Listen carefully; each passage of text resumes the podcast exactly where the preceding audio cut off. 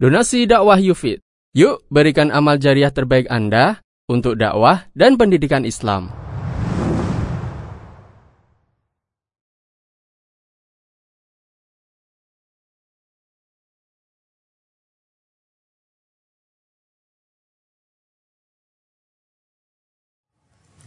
Bismillah. Assalamualaikum warahmatullahi wabarakatuh. الحمد لله والصلاة والسلام على رسول الله وعلى آله وصحبه وبارك وسلم ومن تبعهم بإحسان إلى يوم الدين وبعد فإن خير الحديث كتاب الله وخير الهدى هدي محمد صلى الله عليه وسلم وشر الأمور محدثاتها فإن كل محدثة بدعة وكل بدعة ضلالة وكل ضلالة في النار إخواتي في الدين أعزني أزكم الله الحمد لله pagi ini kita dipertemukan Allah Subhanahu wa taala di dalam majelis ilmu yang pada kesempatan ini kita bukan bedah buku ya. Ana sudah kasih tahu panitia. Ini bukan bedah buku karena tak ada yang megang buku sama sekali. Iya. Dan ini pun acara materi ini sebenarnya sangat dadakan karena materi ini hanya satu bagian dari buku yang memang sudah ana tulis tapi mungkin tinggal di penerbit saja lagi. Ini Risalah Cinta Merindu. Satu buku yang ditulis untuk keluarga. Buku yang sengaja ditulis untuk orang berkeluarga. Jadi sebenarnya bujang-bujang kalau ngaji hari ini kesian nengoknya ya. Karena judul materi kita ini meraih surga di istana cinta.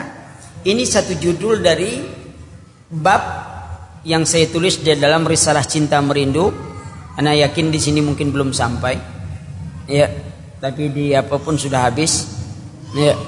Maka itu tidak bawa, mungkin di penerbit. Baik, ana tidak akan bukannya mukaddimah, kita akan langsung bahas karena kita ke dalam menuntut ilmu. Ya, dalam menuntut ilmu jangan cari orang banyak. Ana ngaji satu tempat 15 tahun, yang mengaji hanya 10 orang. 15 tahun lamanya mengaji, yang ngaji cuman 10 orang. Tapi benar-benar ngaji. Benar-benar ngaji, bukan ngaji karena banyaknya orang. Ya, bukan ngaji karena banyaknya orang sampai hari ini. Karena itu yang lebih baik daripada banyaknya orang hanya sekedar datang begitu saja. Lagi pula kita maklum karena bangsa kita mungkin lebih belum bisa membuat jam besi karena masih bisa buat jam karet itu sudah kita maklumi semua. Ya. Baik. Uh, anda tidak bicara tentang adab tulabul ilmi. Karena kalau ulama dulu kalau besok dia akan ngaji malam dia sudah datang. Karena dia takut tertinggal dalam majelis ilmu. Kalau kita besok ngaji besoknya baru akan datang. Ya. Baik kita berbicara hari ini adalah masalah meraih surga di istana cinta. Ini agak bahasa sastra sedikit, ya. Basra. Kenapa meraih surga di istana cinta? Sesungguhnya bahtera rumah tangga yang dibangun itu harus dijadikan sebuah istana di rumah kita. Ada ratu, ada rajanya. Ada anggotanya. Kalau kampus, ini kampus biasanya kan ada rektor tuh. Setiap rektor punya berapa pembantu rektor? Biasanya empat pembantu rektor. Kalau antum kuliah, ya, antum tahu setiap kampus ada rektor. Tapi rektor punya empat pembantu rektor. Tapi ini rumah tangga. Tak mungkin antum cari empat pembantu kan? Tapi empat istri mungkin. Tapi empat pembantu tidak mungkin banyak kali pembantu antum, ha? Iya. Maka apa yang dituju dari meraih surga sesuai di, dikatakan baiti jannati. Rumahku adalah surgaku. Berapa banyak suami-suami yang betah tinggal di rumah? Berapa banyak istri kadang-kadang tidak betah di rumah? Maka itu perhatikan seperti ini. Jadi mohon maaf yang bujang-bujang lapuk Ya. Antum cuman bisa berkhayal saja sekarang. Ya. supaya setelah ini segera mencari iswan dan istri kalau dua baru istu tiga baru istri antum gimana tak ngerti bahasa Inggris iswan istu is nah istri yeah. ya harus paham sedikit bahasanya. Baik pertama ada satu bab yang ingin kita bahas di pertama ya ini ketika cinta kita menyatu. Anak buat satu buku khusus untuk para pemuda yang bujang lapuk. Judulnya dua hati satu cinta. Tapi belum terbit. Belum belum diterbitkan. Dua hati satu cinta. Artinya dua hati yang bersatu dalam satu kecintaan kepada Allah dan Rasul. Ya cinta karena Allah dan cinta karena Rasul. Dia menyatu dalam kecintaan ini. Bukan karena yang lain. Ya bukan karena yang lain. Ikhwati biddin, ketika cinta itu menyatu di atas Islam dan sunnah, maka kecintaan dan rasa rindu itu semakin hari pasti tak akan lemah. Sebab dia menyatu di atas Islam dan sunnah. Beda dia menyatu itu karena pacaran. Eh hari ini kan tak ada pacaran lagi. Tak aruf. Nah, kan ada beda tipis tuh antara pacaran dengan ta'aruf. Apa bedanya? Kalau pacaran itu cara megangnya kayak ransel, eh kayak perangko. Nah, itu berarti pacaran tuh.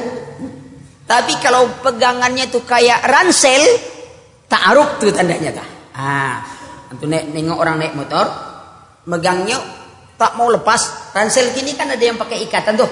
Diikat tuh tak mau lepas semakin hujan hari semakin kuat ikatan itu ta'aruf ya tak pacaran lagi tuh ta'aruf sehingga anak muda Ustaz bagaimana lagi kita ini tak pacaran Pak Ustaz lagi ta'aruf luar dalam Pak Ustaz ta'aruf lima tahun ta'aruf nikah lima bulan cerai terlalu lama ta'aruf kenapa terlalu lama ta'aruf maka perhatikan keadaan ini. Tapi kalau sudah nikah, ah, mulai itu. Belum punya anak, bulan madu. Satu bulan aja rasa madu. Bulan berikutnya dapat madu. Nah, kan beda tuh. Ah. Bulan pertama memang bulan madu. Bulan kedua dapat madu. Madu itu beda ya. Ada madu asli, ada yang madu. Tidak. Antum kalau ingin tahu madu asli, bawa ke rumah, marah istri antum madu asli itu ciri ya tak perlu di kulkas kulkas ya dek ada madu dari mana bang madu asli atau tidak lihat aja di depan dilihat piring terbang ah, itu madu asli tuh ya. Tapi kalau madu hutan masih belum tenang aja berarti itu tidak asli. Nah ketika cinta itu menyatu dalam Quran dan sunnah Nabi Sallallahu Alaihi Wasallam maka rasa cinta itu seharusnya nih seharusnya semakin hari dia semakin kuat bukan semakin melemah. Harusnya begitu. Ya ini harus kita pahami ikhwan kadang-kadang waktu pacaran subhanallah pegangannya astagfirullah tak lepas-lepas begitu sudah menikah anak satu Bagaimana cara pegang goncengannya? Di pinggang suami. Anak dua di baju. Anak tiga di celana. Anak empat tak pegangan lagi. Suami pun tak tahu di mana istrinya jatuh. Allah. Kira-kira antum merasakan begitu tak? Rasanya gini. Seharusnya makin banyak anak itu pegangannya makin kuat. Orang belum lagi menikah, pegangannya tak lepas-lepas. Kenapa antum sudah menikah malu memegang istri antum sendiri? Bagaimana antum merasakan kebahagiaan punya istri? Seharusnya lihat, antum kalau ustad diantar, dijemput, naik mobil, bu, itu mobil dibukakan. Allah ikhwan anak kadang-kadang sampai marah sama ikhwan-ikhwan tuh. Dibukakan itu. Ngapain antum bukakan endang? Anak kan bisa buka sendiri. Ente buka-buka memangnya anda lemah. Anda bisa buka mobil sendiri anda bilang. Antum pernah ada buka mobil ketika istri antum mau masuk mobil? Belum Ustaz. Besok kalau istrimu mau masuk mobil bilang, "Dek, tunggu sebentar." Biar abang bukakan pintu. Nah. Buka pintu. Silahkan, Dek. Subhanallah. Senang hati istri itu. Tapi jangan-jangan dia nyangka antum mau mati sebab selama ini belum pernah buat macam itu. Kok tiba-tiba buat baik kan? Atau dia curiga, ini jangan-jangan ada simpanan nih. Biasanya kalau suami mendadak baik, berarti ada ada sangunya, ada simpanan. Apalagi antum pulang belikan makanan yang paling dia sukai. Tapi saking lamanya antum tak pernah belikan, dia lupa apa yang dia sukai. Ah, itu dah. Dek, ini ada makanan yang engkau sukai. Apa bang? Lupa. Bang, belum 40 tahun nikah bang. Ah, belum pernah abang belikan sekalipun makanan yang saya sukai. Yang dulu saya lupa apa yang saya sukai itu bang. Oh, saking lamanya, begitu antum belikan ini makanan kesukaanmu. Martabak Mesir. Allah. Dibuka. Hancur-hancur martabaknya. Bang, martabak Mesirnya kok hancur-hancur? Mesir kena demon deh. Martabaknya hancur juga. Allah. Nasib baik istri antum terima. Kalau dia bilang, ini jangan-jangan ada simpanan nih. Kalau suami mendadak baik, perlu dicurigai. Jangan-jangan ada simpanan. Maka antum jawab, mak, ada simpanannya? Oh jelas. Soal simpanan itu jelas ada. Kalau tak ada simpanan gimana saya mau beli ini? Kan ada simpanan baru saya ada beli. Kalau tak ada duit mau nyimpan. Beli apa saya? Kan jelas ada simpanan. Tapi lihat. Indahnya pernikahan dengan sunnah. Orang lagi ta'aruf. Malam pertama bingung. Apa bingungnya? Apa lagi yang mau dikerjakan? Sebab waktu ta'aruf dulu. Semua sudah dikerjakan. Jadi malam pertama bingung. Apa lagi yang belum ya? Rupanya tampar menampar belum. Jadi malam pertama tuh tinju beninju semuanya. Sebab apa? Sebelum itu sudah dia buat. Yang ini sudah bang. Yang ini sudah juga. Sudah semua. Apa yang belum? Oh kau belum. Bagi sekali. Ngapa? Ini yang kita belum waktu pacaran dulu deh ya. Bayangkan ikhwan. Indahnya menikah secara sunnah. Ya. Seharusnya semakin hari, semakin tua, semakin banyak anak, mesranya makin in, banyak tuh. Hari ini apa yang terjadi? Semakin hari, oh, rasa oh, rasa cinta itu makin berkurang. Kurang aja. Ya? Kalau dulu waktu bulan madu, masuk di hotel jatuh, langsung dijangkat itu istri. Hati-hati jalannya ya. Ini lantai memang licin. Dibawa, wallah betul. Kini semenjak punya anak terjatuh, udah banyak anak jatuh juga lagi berjalan ya. Keterlaluan, wallah. Seharusnya semakin banyak anak dia istri yang kita cintai yang melahirkan anak keturunan kita yang mewarisi yang akan menjadi pahala yang mengalir bagi kita seharusnya antum lebih lembut kepada istri ini. Kadang-kadang kita kepada orang lain subhanallah lembut. Ya Pak. Apalagi pada akhwat yang baru pula tuh, baru kenal, lembut, macam tak ada suara berbunyi. Ya? Ada apa ukti? Bisa saya bantu? Wallah. Tapi pas istri bilang, "Bang, tolong ini, Bang." Ah, itu aja minta tolong. Dah tua, kan bisa lah pengalaman. Bayangkan tuh.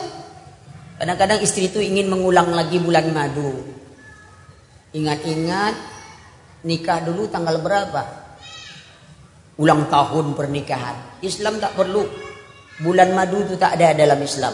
Harusnya setiap hari penuh dengan madu. Madu manis maksudnya. Jangan pula besok antum cari madu pula, ya. Sebab madu asli, ya negakkan sunnah. Karena ini sunnah. Istriku sesungguhnya di antara sunnah yang ditinggalkan umat hari ini adalah sunnah poligami. So, aku ingin engkau menjadi wanita terdepan dalam perjuangan ini. Allah. Hebat ya. Sebanyak ini kata istrinya ayat tak ada yang hafal bang yang lain. Cuman satu aja. Tapi jangan salah paham pula. Dan itu kan tak terlarang. Enggak terlarang. Maka para akhwat juga jangan jadi stres gara-gara isu poligami. Melebihi pula dengan isu tsunami. Eh? Stres. Eh, Ukti. Kabarnya suamimu mau menikah lagi? Dari mana Ukti tahu? Orang saya yang dilamarnya. Ya. Saya tahu. Indah. Hukum wajib diterima. Tidak boleh dibenci. Itu pertama. Ini saya ingatkan kepada akhwat sekalian. Hukum syariat itu wajib diterima. Kalau orang nanya, bagaimana boleh kan? Syariat Islam. Wajib diterima. Kalau anda membenci syariat, bisa kufur. Suamimu itu, kau izinkan tak izinkan. Kalau dia mau menikah lagi, menikah juga. Tidak cerai dunia, cerai kematian. Tidak bisa dunia, kita dipisahkan oleh kematian. Tapi persoalan perpisahan kita itu karena Allah bukan. Sebatas apa cinta dunia kita ini? Tidak, tetapi ketika kita membenci syariat, bahaya. Maka wajib akhwat, siapa pun wanita muslimah, terima hukum itu. Sanggup, itu berbeda setiap orang. Nah, ini harus dudukkan lagi nih. Terima, iya. Sanggup beda. Ada wanita yang sanggup untuk dipoligami. Ada. Ada wanita yang belum sanggup. Kadang-kadang untuk poligami, Mas, kalau mau nikah lagi, ceraikan saya. Itu kawin lagi nama dek, bukan poligami. Itu kawin lagi namanya. Kalau poligami kan dua-dua dipakai. Itu namanya poligami. Kalau cerai, ya kawin lagi. Tidak poligami. Tetap satu. Ngapain saya cari yang lain? Kau kan sudah ada. Yang namanya politik. Tapi hukum harus diterima. Kadang-kadang sebagian stres. Oh ngajinya ini. Anda membenci poligami. Itu syariah. Kenapa anda membenci? Kenapa langsung stres berapa banyaknya orang-orang yang tidak poligami? Kelai juga. Jangan disalahkan ini, oh, itu gagal, itu gagal. Jangan belajar dari kegagalan. Kenapa tidak belajar dari keberhasilan? Kita selalu ingin melihat kegagalan. Tapi ingat juga ikhwan, ingat juga ibarat kata uh, apa istilahnya? Suami soleh tidak ada yang takut pada istri. Tapi suami yang soleh pandai menghargai istri. Ini kadang-kadang kita tak pandai menghargai istri. Rasulullah sallallahu alaihi wasallam menikah dengan Ummul Mukminin Khadijah. Sampai wafat Ummul Mukminin Khadijah. Setelah itu baru beliau menikah lagi. Lihat bagaimana Rasulullah menghargai istrinya. Tapi ini bukan senjata untuk istri. Ya, nah, Rasulullah saja sudah meninggal Ummul Mukminin baru nikah lagi. Kalau abang mau contoh Rasul, tunggu saya mati. Ah, ini salah paham. Eh? Rasulullah menikah lagi bukan seperti kita. Dia tidak ada artinya bukan karena nafsu. Ada manhatnya. Maka itu perhatikan keadaan ini. Saya ingin apa? Saya dapat beberapa daerah sangat takut dengan syariat itu. Wanita kadang-kadang diajak perang mau dia, diajak ini mau dia. Begitu dituntut poligami tak mau dia. Kenapa? Dia sudah ditanam di otaknya kebencian kepada syariat. Ingat, kebencian pada syariat membuat kita kufur. Bisa keluar dari agama. Terima, sanggup. Ah, ini yang persoalan. Haji, semua kita wajib menerima hukum bahwa haji itu rukun Islam. Kalau ada yang menolak itu rukun Islam, dia kufur. Tapi wajib tak menerima? Wajib menerima. Sanggup? Lihat kemampuan. Ini didudukkan supaya kita jelas. Jangan gara-gara itu semuanya belum apa-apa sudah kelahi, belum-belum ini, ya, belum lagi orang mau poligami, baru isu saja. Wah sudah tak tegur sapa, tak ini, suami ke kiri, istri ke kanan, anak nangis di tengah-tengah. Ha? Ada apa? Gara-gara seperti itu. Padahal ini syariat diturunkan Allah bukan ingin menghancurkan kita. Ada seseorang wanita mengirim surat pada madunya. Apa kata dia? Wahai maduku. Ya. Tidak mungkin Allah menyatukan kita dalam ikatan cinta yang tidak pernah kita bayangkan ini. Hanya ingin mengadu kita seperti kucing dan anjing. Tidak mungkin. Allah menyatukan kita pada cinta yang tidak kita harapkan ini. Kecuali ada hikmah yang paling besar. Lalu ia katakan, aku tidak mendapatkan hikmah yang besar itu. Kecuali setelah engkau hadir di hadapanku. Kenapa ketika suamiku memenuhi kewajibannya denganmu, kesendirianku, kulaporkan kepada Allah. Baru sekali itulah aku merasa nikmatnya munajat kepada Rabbul Alamin. Sehingga aku mendoakan kebaikan untuk kalian. Hmm. Pak ini bukan karangan, memang ada yang menulis seperti itu. Artinya, menerima ini karena hukum yang diberikan Allah. Tetapi bagi suami juga jangan terlalu semangat. Ini kadang-kadang Tak ada ayat yang di lain. Itu saja ayatnya. Nah, ini pun jadi salah. Belum apa-apa ayat itu. Tentu istri itu mikir, mau ke mana bang? Ngaji. Sama siapa? Nanya pula tuh. Ustaz A, poligami apa belum? Sudah, jangan ngaji bang. Kejangkitan nanti itu. Enggak. Kan ini hukum yang diberikan oleh Allah Subhanahu wa taala untuk kehidupan kita. Tapi jangan pula setiap duduk kebiasaan nanya istri orang. Assalamualaikum. Waalaikumsalam. Akhi, udah berapa istri? Ada apa untuk nanya istri orang? Coba tanya akhi, udah haji kah? Udah umroh? Ini ada kesempatan umroh bersama keluarga? Kan enak. Nanya anak berapa dapat anak? Ya udah dapat anak? Belum lagi pak. Terus karena saya belum punya istri pak, nah, kan gitu. Nah, jantung carikan, ya. Nah, ini bab yang pertama ini katakan ketika cinta kita itu disatukan oleh Allah, ya, disatukan oleh Allah Subhanahu Wa Taala, tentu dia harus bersatu di atas Islam dan Sunnah. Tidak ada itu harapan dan ketakutan adalah berkah ketika timbul harapan kita ketakutan Seharusnya ikhwan kita mengenal sunnah, kita mengenal agama, nampak kita itu berubah. Lembut pada istri, istri pun juga mulai dulu ngomongnya kuat pada suaminya, ya, suka melawan, lembut. Coba, ya. Begitu suami datang, ya kan? Sambut, Suami pun dari jauh kan kini sudah ada HP. Apa WA WA aja dikirim. Umpamanya antum di luar daerah mau pulang, dek, insya Allah mas pulang hari ini gitu. Paling-paling istrinya jam berapa sampai mas? Ya tunggu aja kalau lah sampai tengok jam kan mas belum berangkat lagi kan gitu. Hah? Tengok jamnya kalau udah sampai. Ah istri pun mulai bersiap. Mandi, Kini apa kenyataan? Ada walimah baru suami itu beristighfar. Istighfarnya apa? Masuk rumah, astagfirullahaladzim. Subhanallah. Ngapa? Ternyata istriku ini cantik rupanya. Allah. Kalau setiap hari begini istriku kan tenang.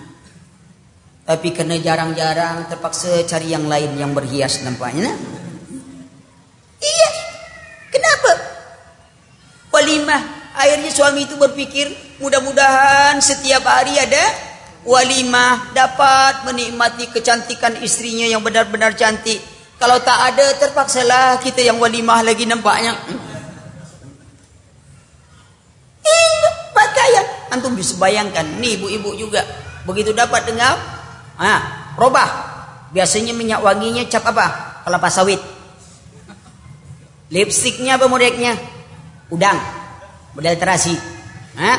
Bau, semua bau. Sekarang sudah dengar itu mandi. Jauhkan bau yang tak sedap dari suamimu. Dia akan istirahat.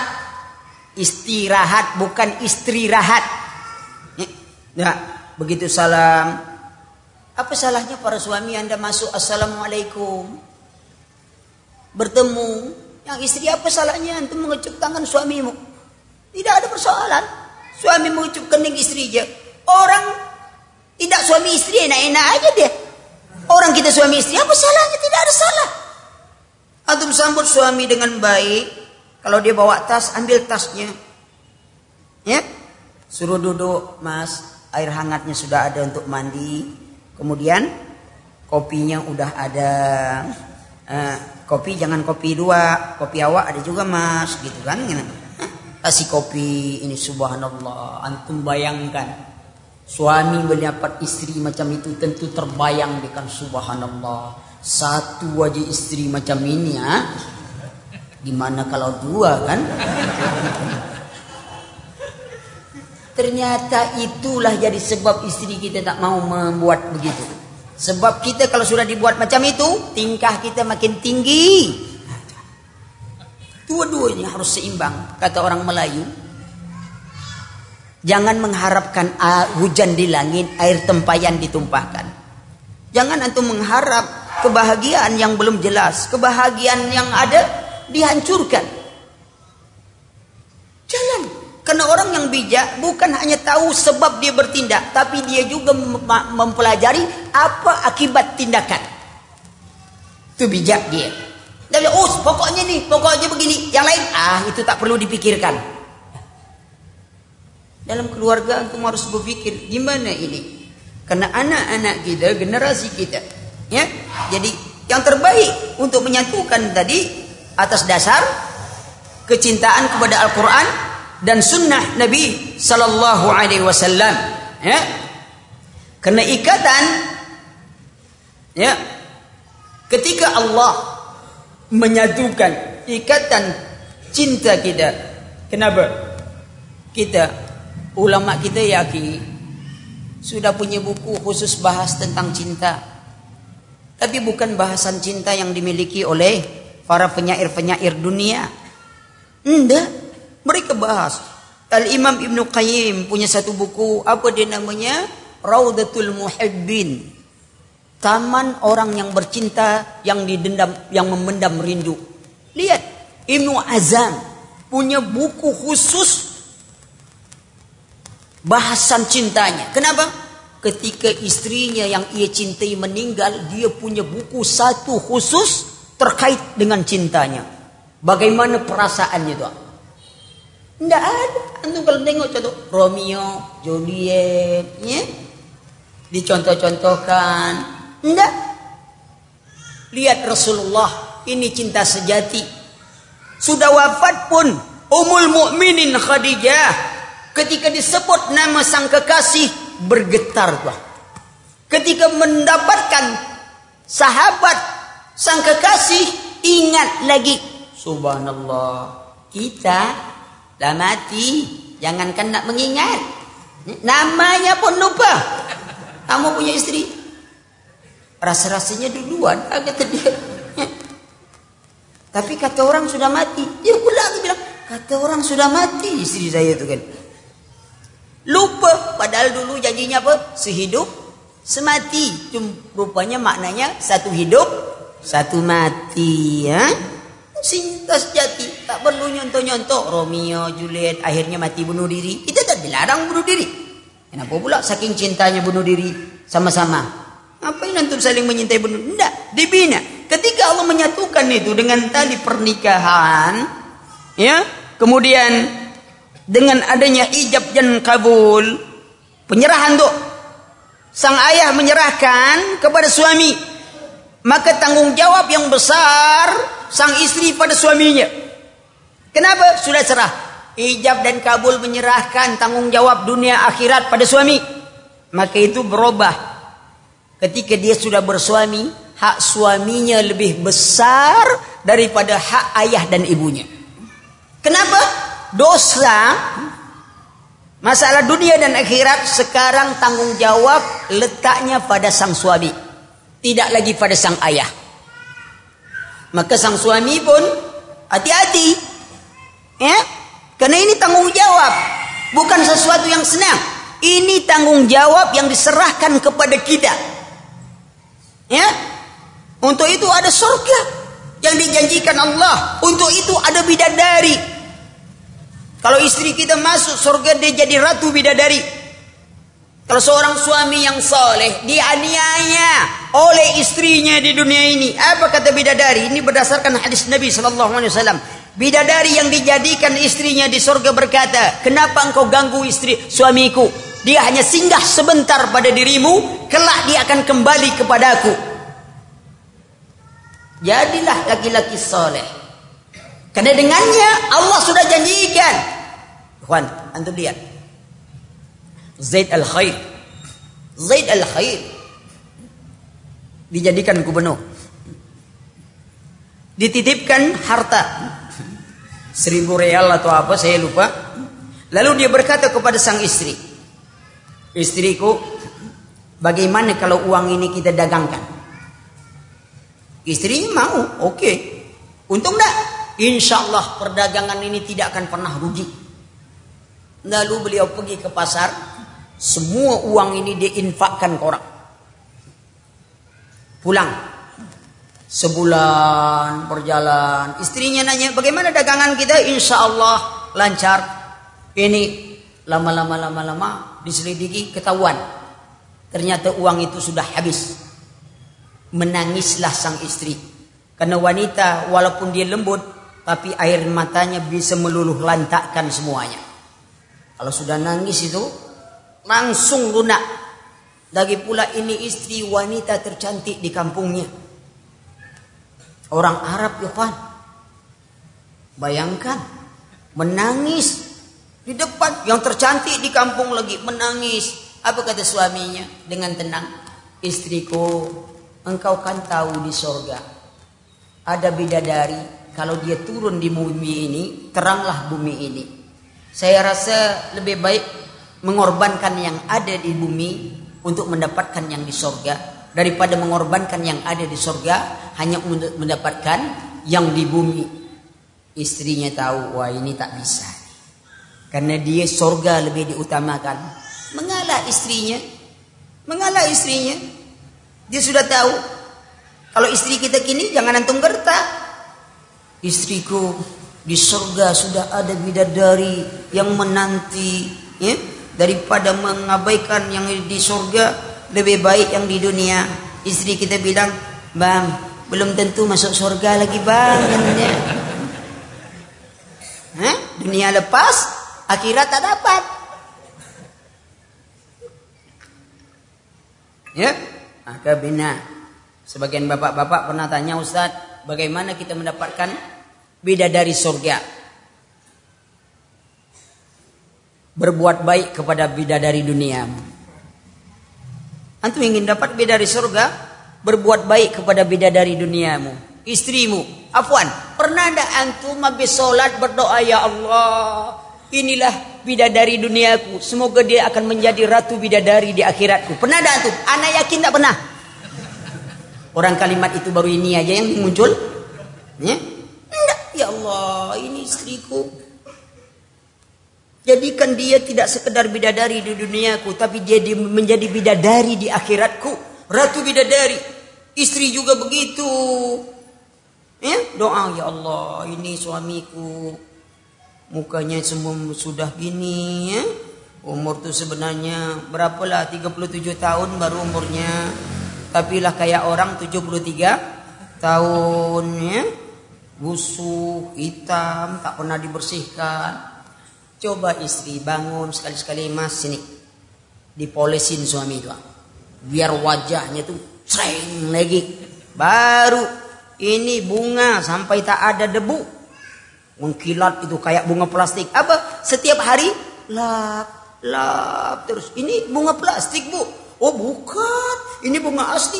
Kok tak ada debunya? Setiap hari saya lap. Begitu masuk anak, ingus tak dilap-lap. Yang suami pula sibuk ngelap batu cincin. Asal ada debu. Padahal istri lah tergeletak, tak pernah dipinjam-pinjam. Debu sampai itu batu cincin bisa cermin. Apa tak diurus?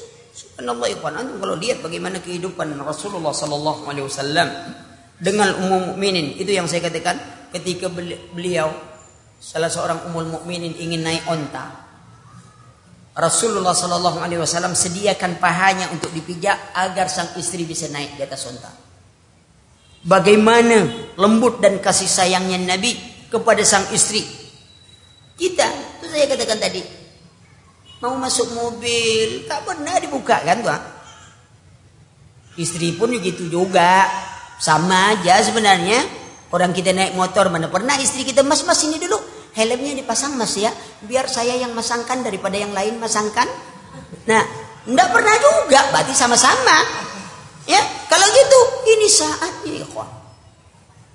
Bagaimana kita memupuk jadi keluarga kita betul menjadi keluarga yang bahagia.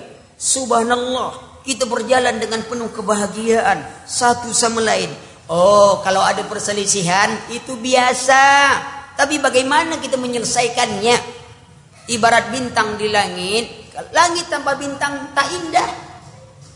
Kadang-kadang keluarga itu ada timbul sedikit masalah. Orang rumah tangga Rasulullah Wasallam ada juga rasa cemburu. Kadang sebagian ikhwan, wah istriku tak punya rasa cemburu. Sayang nak istri ente pada ente sampai tak cemburu. Orang umul mukminin saja cemburu. Hebat betul istri ente daripada umul mukminin.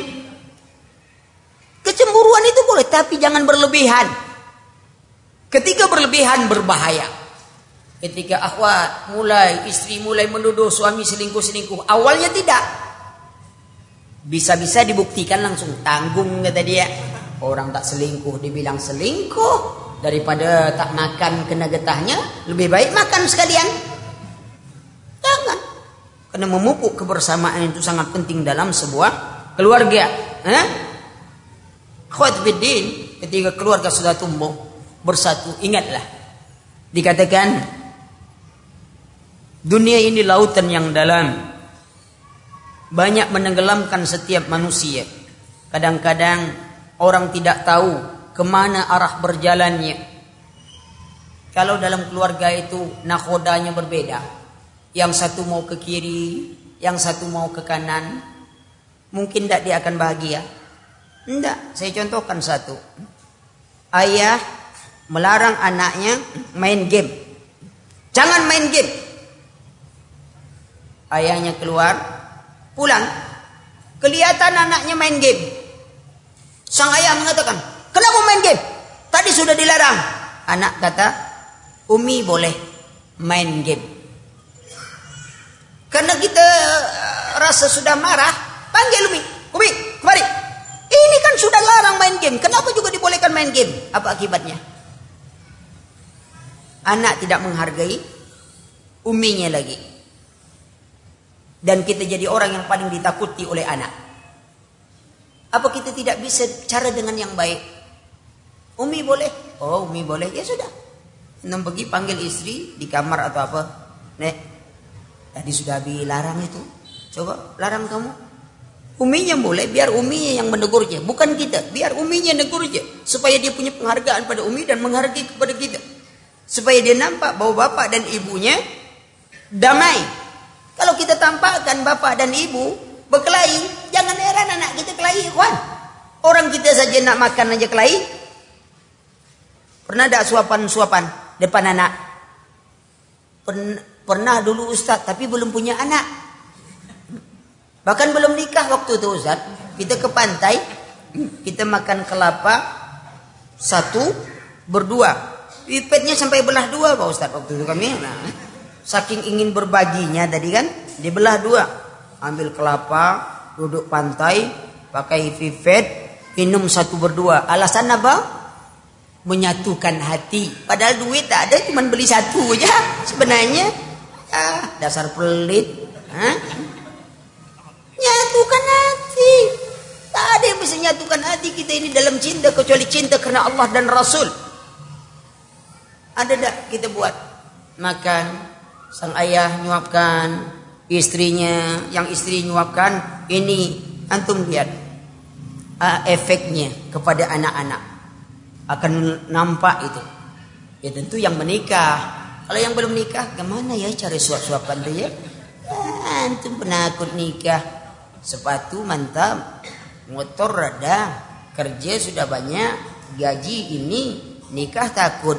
Ayam tak sekolah banyak anaknya. Hmm?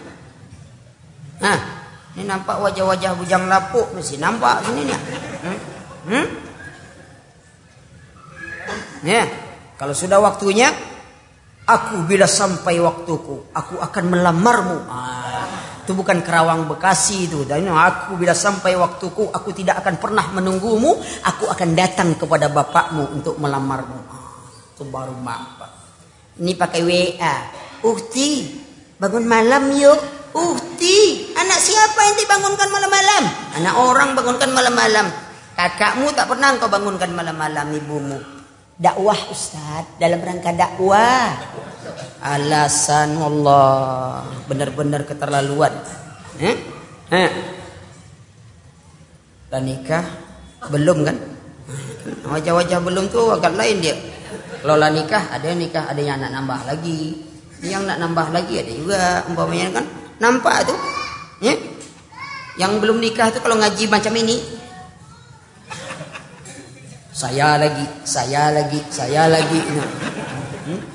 Padahal kita tak nyinggung dia, cuma dia saja yang tersinggung gitu. Besok kalau ada majelis semacam ini, yang bujangan sebelah kiri. Bujang lapuk yang tak laku-laku lagi di belakang. Eh? Tapi tak apa-apa, biar semangat lah maksudnya. Ya biar semangat. Tapi ini secara umum, ketika kita cinta kita disatukan oleh Allah Subhanahu wa taala, ya, kita berharap Kesatuan itu betul-betul di atas Islam dan sunnah Nabi sallallahu alaihi wasallam. Karena dengan kesatuan itu, ya, kita memupuk cinta kita. Kemudian ketika bahtera, saya sering bilang begini, ya, saya sering bilang begini. Ikhwan, pernikahan itu kan kita alami. Awal-awal pertama bahtera pernikahan itu masih damai. Dia seperti kapal yang baru saja belayar ingin menuju samudra kehidupan yang luas. Dia baru di sungai, belum ada riak gelombangnya. Dia masih berjalan tenang, perlahan. Nakodanya pun masih tenang, ya.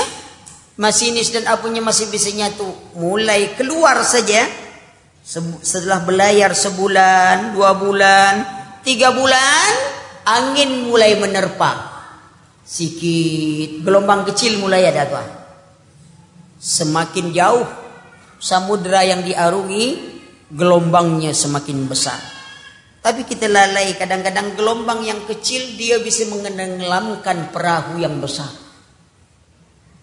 Berapa banyaknya kerekel yang kecil membuat pengendara jatuh. Tapi ketika dia nabrak kereta yang besar, dia tak jatuh. Cuman bengkak kepalanya masalahnya. Ya? Tapi itu yang terjadi. Aneh dunia. Seperti seorang suami istri naik mobil. Apa kata suami? Dek, abak kalau dapat duit satu miliar, rencana mau bangun masjid. Ini nyupir ini mes ini. Kata istrinya, tidak bisa. Kenapa? Orang kita rumah masih ngontrak. Ini dapat uang mau bangun masjid. Bukan saya tak mau. Tapi rumah kita gimana? Rumah belum ada, masih ngontrak. Bertengkar. Akhirnya kata istri, dak saya tetap ingin bangun masjid. Kata suami. Mas kalau nak bangun masjid juga ceraikan aku. Kata suaminya, oke. Okay, kita nak buat taat, minta cerai. Oke, pergi kantor kuah Pak Kua bilang, kenapa mau cerai? Ini Pak Kua, suamiku ini kalau dapat uang satu miliar, mau bangun masjid. Kata Pak Kua, sudah, kamu bangun aja rumah sepuluh miliar. Suami kan bangun masjid berapa miliar? Satu, kamu bangun rumah sepuluh miliar.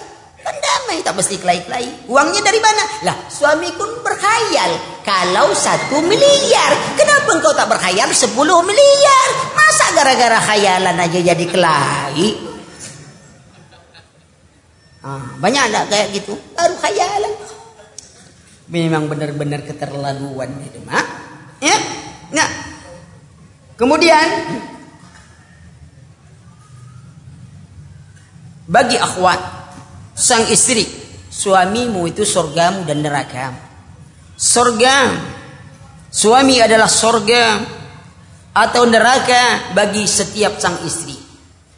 Kerelaan suami dalam ketaatan dan ittiba kepada Nabi sallallahu alaihi wasallam dalam ketaatan kepada Allah dan ittiba kepada Nabi sallallahu alaihi wasallam inti sebuah kebahagiaan. Maka ukhti coba lihat posisimu di sisi suamimu. Ya? Karena ketika kita mengabaikan hak-hak suami maka kebinasaan pada diri Anda. Ingat, sebenarnya wanita paling mudah masuk surga kan?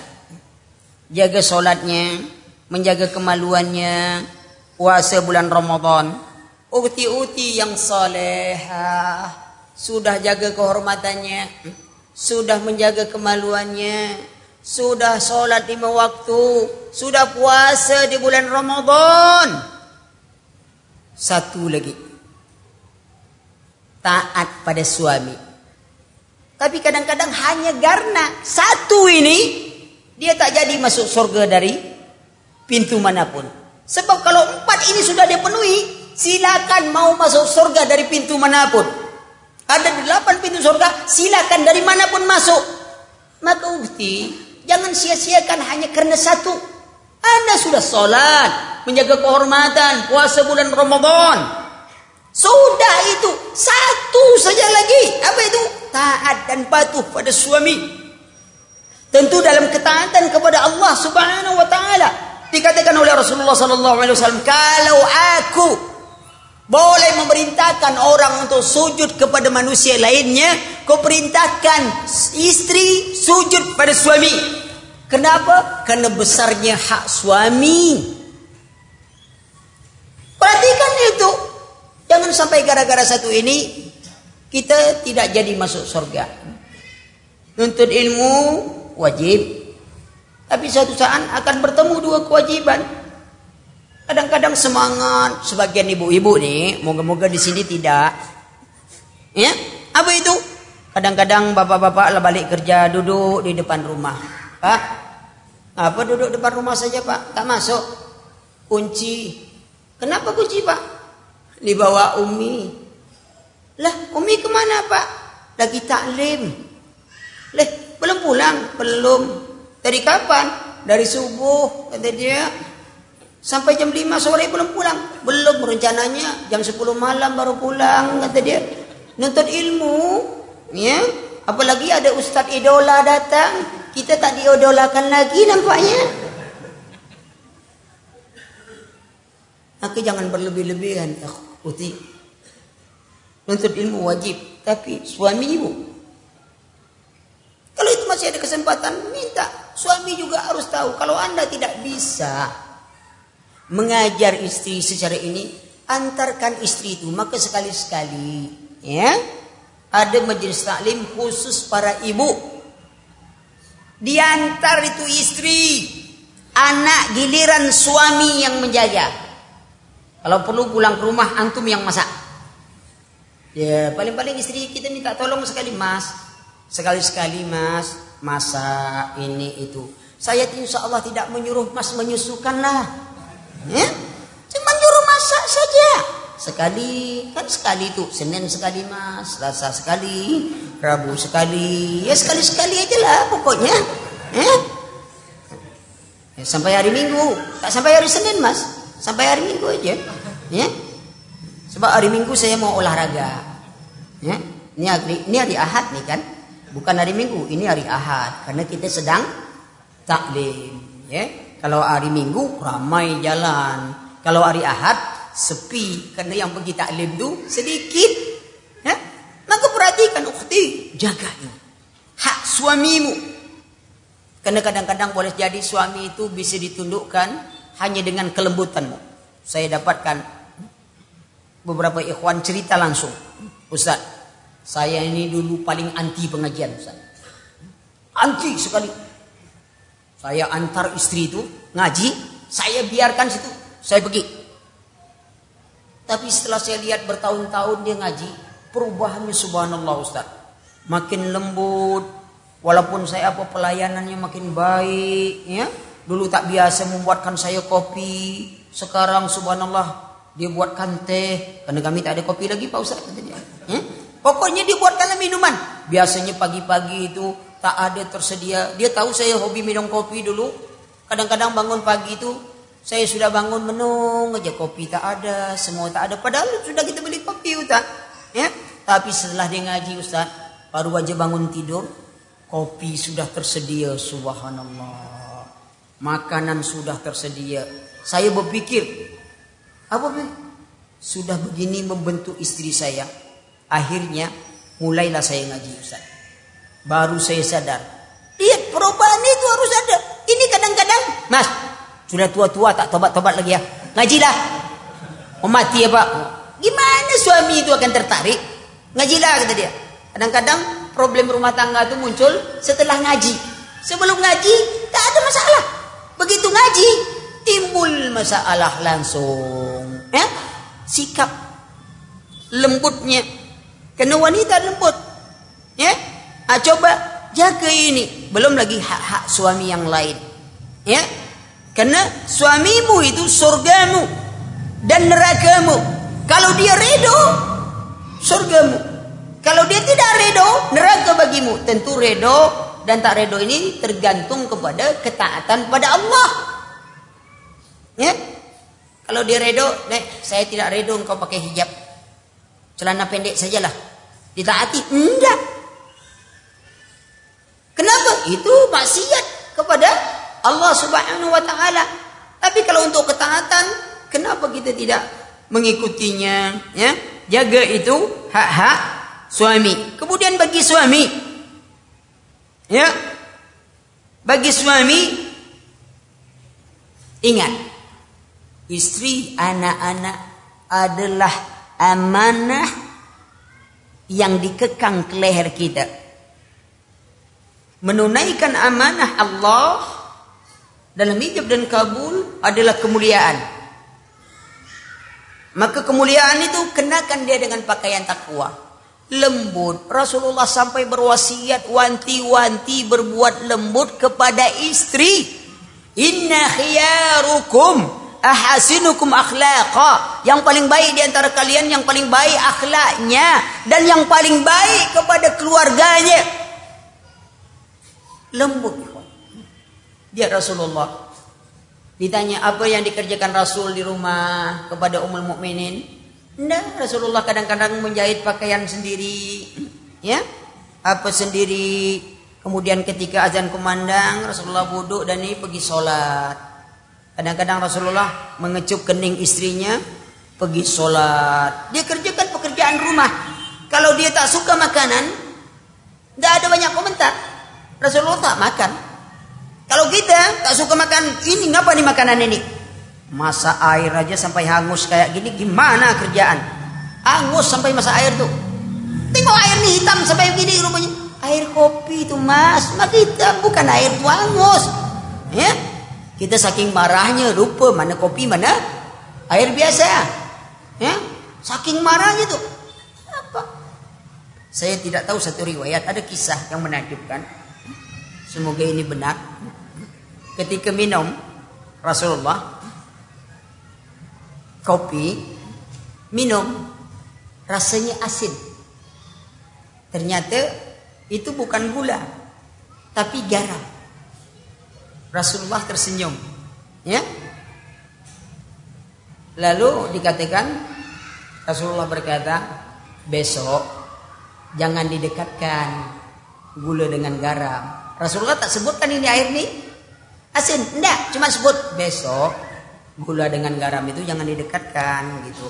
Kan sama aja tuh ya? Tak sebut ini begitu begitu diminum. Rupanya air ini asin rupanya karena gula dan garam tuh hampir sama bentuknya. Salah masuk gitu. Lihat cara menegur subhanallah ikhwan.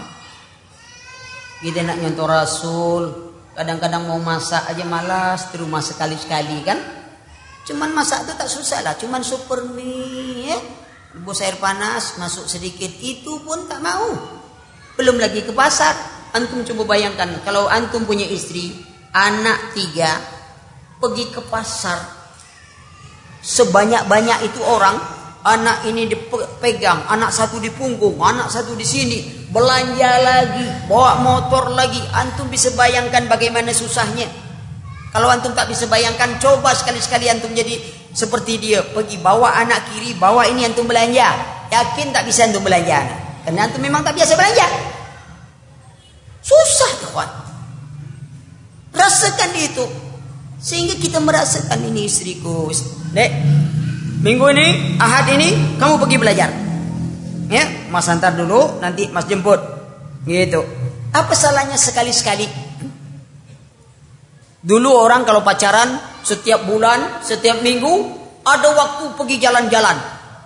Nikmati makan bersama. Sekarang, setelah kita punya anak, pernah ada antum jalan bersama? Dek, kita titipkan anak di rumah mak lah dulu. Kenapa? Jalan-jalan. Kenangan lama. Bagi berdua mengulang nostalgia lama? Sama kita. Karena kita kurang itu akhirnya suami bernostalgia. Cari nostalgia lain. Buka Facebook. Cari teman lama. Ketemu janda lama.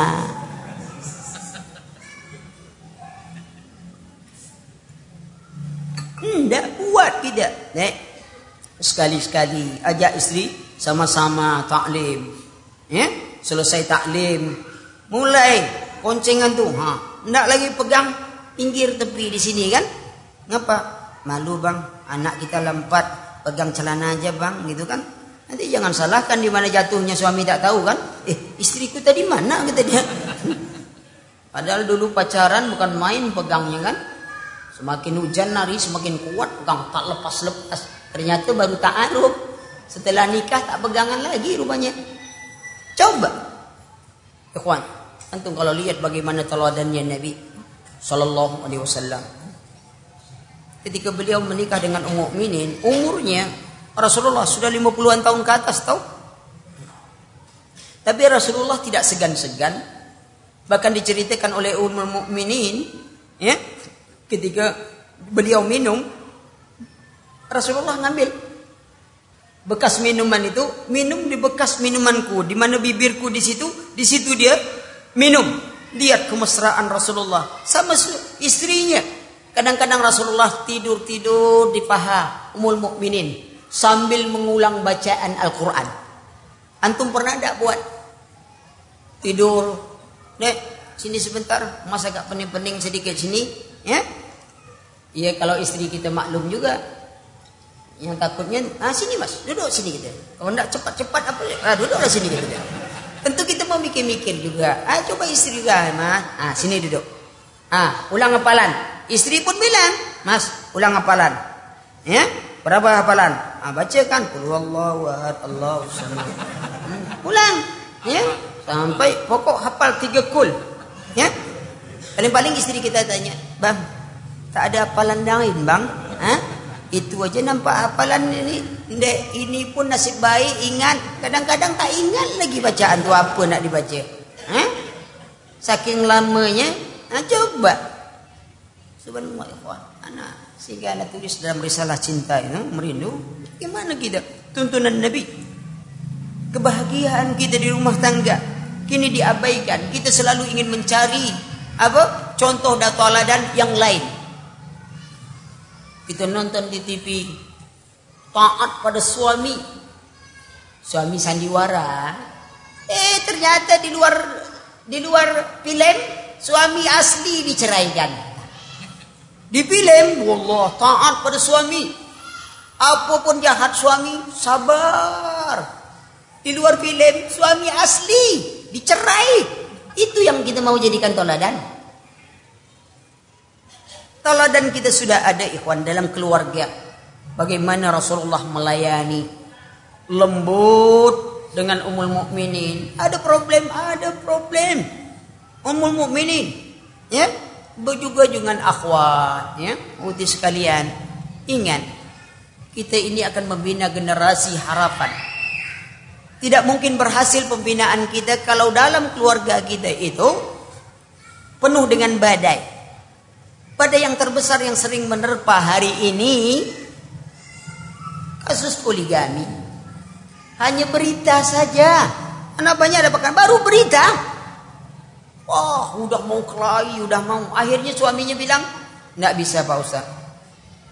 Susah mau didamaikan lagi Ustaz. Saya bilang, tak ada. Benar-benar wallah Ustaz, tak ada kata dia. Terus, ya karena sudah terdesak begini, saya nikah aja lagi Ustaz. Kenapa? Orang bilang tidak, tidak, tidak. Dia bilang iya, iya, iya. Iya aja sekalian kata dia. Kenapa? Penuh curiga. Enggak. Salah satu kebinaan saling percaya. Antum lihat umul mukminin. Ya, Hajar. Bagaimana yakinnya kepada Nabi Ibrahim alaihissalam ketika ditinggalkan hanya satu gharibah air, satu kantung kurma dibagikan begitu dengan bekal seadanya tak ada ini. Lalu ditinggalkan di padang pasir yang tandus. Apa yang ditanyakan pada suaminya? Wahai Ibrahim apakah Tuhanmu menyuruh engkau berbuat begini? Ibrahim katakan iya. Pertanyaan beliau apakah Rabbmu menyuruh begini? Nunjukkan bagaimana dia percayanya pada suaminya. Tidak mungkin suaminya melakukan ini kalau tidak ada yang memerintahkannya. Tentu yang lebih kuasa dan lebih ia cintai Ketika Nabi Ibrahim jawab, iya. Lalu beliau berkata, Wallah, kalau Allah memerintahkanmu, pasti Allah tidak akan menyia-nyiakan kami. Hari ini, adakah kita paling percaya? Tidak. Semenjak dapat model, ya, istri sibuk dengan Blackberry, ya, suami lek nopo, anak ora opo-opo, ya, sibuk masing-masing. Di mana? Semenjak sudah maju usaha dunia, istri punya mobil satu, suami punya mobil satu, anak punya mobil satu, subuh keluar rumah bersama-sama tiga mobil, istri ke kanan, suami ke kiri, anak lurus ke depan, balik yang satu balik jam 12, satu balik jam 1, yang satu balik jam 2. Kata Allah bangun serentak. Itu pula kesiangan semua bangun. Nah, apa bahagianya lagi hidup? Tidak ada. Tapi kita lihat seorang pemulung di atas becaknya sambil mengayuh tersenyum suami istri subhanallah tertawa duduk makan nasi bungkus satu bungkus satu keluarga masih bisa tersenyum tertawa kita yang makan di restoran tuh Semuanya dengan sendoknya lebih besar daripada tangannya ya. Bukan dilarang makan pakai sendok, yang dilarang makan sendok. Ya, tak boleh. Tapi tak ada kebahagiaan. Bukan maksudnya kita harus jadi orang susah. Kebahagiaan itu bisa dengan kekayaan itu. Tapi bagaimana kita menikmatinya? Kebersamaan suami kita, istri kita, anak-anak kita. Tidak bisa kita bina kecuali dengan ini. Sehingga betul-betul rumah itu istana. Ukti buat suamimu itu betah di rumah kalau tak ada pekerjaan. Kalau dia tak ada pekerjaan, di rumah aja dia. Tak berhenti dia memandang dirimu tuh. Ya, hilang. Bukankah wanita surga itu kalau dipandang menyejukkan, subhanallah. Kalau dia sudah pandang istrinya lebih panas daripada AC yang mati, kan susah. Ya, sejuk Allah. Rasanya sejuk, mandang terus. Ya. Kenapa? Kalau dia berpaling, istriku kalau kupandingkan wajahku ke lain rasanya membakar dan perlu kesejukan. Tapi kalau sudah aku lihat wajahmu, subhanallah sejuk rasa hati-hati juga. Kadang-kadang itu ujian aja eh bukan sebenarnya. Kadang-kadang biasa orang kalau ngombal kan uti di mana ku hadapkan wajahmu? Di situ aku nak dia wajahku di situ aku lihat wajahmu. Dia sedang nengok sapi itu ah. Nah, kita dibilangnya sapi pula ya ya nah, itu hati-hati dengan pujian ya kadang-kadang terlalu pujian Nih, yang bujang-bujang lapuk itu kalau sudah muji, ukti. Jangankan lautan air, lautan api pun akan kuseberangi. Jangan percaya, dia tak pandai berenang. Lautan api, orang lautan biasa aja tak pandai berenang, lautan api mau diraungi. Gombal, ya? Nah, makanya semangat. Untuk yang belum laku, ana harap antum kalau mencari cari sendiri. Jangan melalui ustad. Sebab nanti ustad kalau mencari, kalau dapat ngapain untuk ente? Lebih baik untuk anak. Ustad, carikan ustad saya muda, eh, anak orang kaya tak masalah ustad. Eh, kalau ada mobil boleh. Ini dokter jadi juga ustad. Yang ustadnya siap, anak bantu antum. Tengok dapat, tentu anda pikir rugi juga nih. Awak capek-capek mencari, dia yang dapat. Ah, lebih baik ah, itu hati-hati antum. Tentu Ustaz. Bagaimana Ustaz? Sudah siap? Siap. Antum tenang aja. Dengan undangan-undangan anda buatkan. Begitu dapat undangan, punya Ustaz. Ah, itu salah sendiri. Ah, berani cari. Ah, antum belum nikah? Belum? Bener nih. Oh, datang gitu kan. Mereka kan jurusnya gitu. Nah saya lihat di rumah ini sudah ada bunga yang sedang mekar. Subhanallah. Tapi bapaknya tak tahu sastra. Bunga mana kata bapaknya? Nah, anak saya kamu bilang bunga-bunga sembarangan saja. Nah, sudah, jangan pakai sastra lagi. Berarti bapaknya tak mau kalimat sastra. Udah Pak kalau begitu, saya mau melamar anak bapak. Kan paling ujungnya tanyanya, apa pekerjaanmu? Lamar anak bapak, Pak. Kan itu pekerjaan saya sekarang, gitu kan? Eh, pekerjaan apa? Ya melamar anak bapak. Ini pekerjaan saya. Bapak terima atau tidak? Kan gitu. Nah, soal beri makan jangan takut, Pak. Kalau selagi saya makan, insya Allah kita makan. Insya Allah kita makannya tetap makan nasi. Tidak akan makan angin. Itu biaya murah makan angin, Pak. Besiul aja sirup sedikit masuk angin ya, menakjubkan ya. Semangat karena orang yang ingin menikah karena ingin melindungkan diri dari maksiat dia dijamin oleh Allah. Dijamin oleh Allah. Kenapa antum ingin menikah haji itu matematika. Antum menikah satu banyak pikiran antum. Ada bapak-bapak menikah dua dan tiga tak mikir-mikir lagi dia. Apakah antum dapat? Ya, kadang-kadang ini bapak ini keterlewatan juga. Kita belum dapat, dia lah dapat pula lagi. Ya salah antum sendiri. Kenapa antum lambat-lambat? Ya? Nah, itu dulu. Selebihnya tanya jawab. Kalau ada yang ditanyakan. Ya, kalau tak ada, alhamdulillah. Ah, ada. Nanti lanjutkan sedikit. Ada pertanyaan. Atau antum terlalu asik dengan poligami ya? Sampai lupa yang nak ditanyakan, nah? Ya. Jadi ini bukan bedah buku, ikhwan. Infonya salah. Kalau bedah buku, tentu kita bedah buku Risalah Cinta Merindu. Mulai dari awal dan ini, ya. Kemudian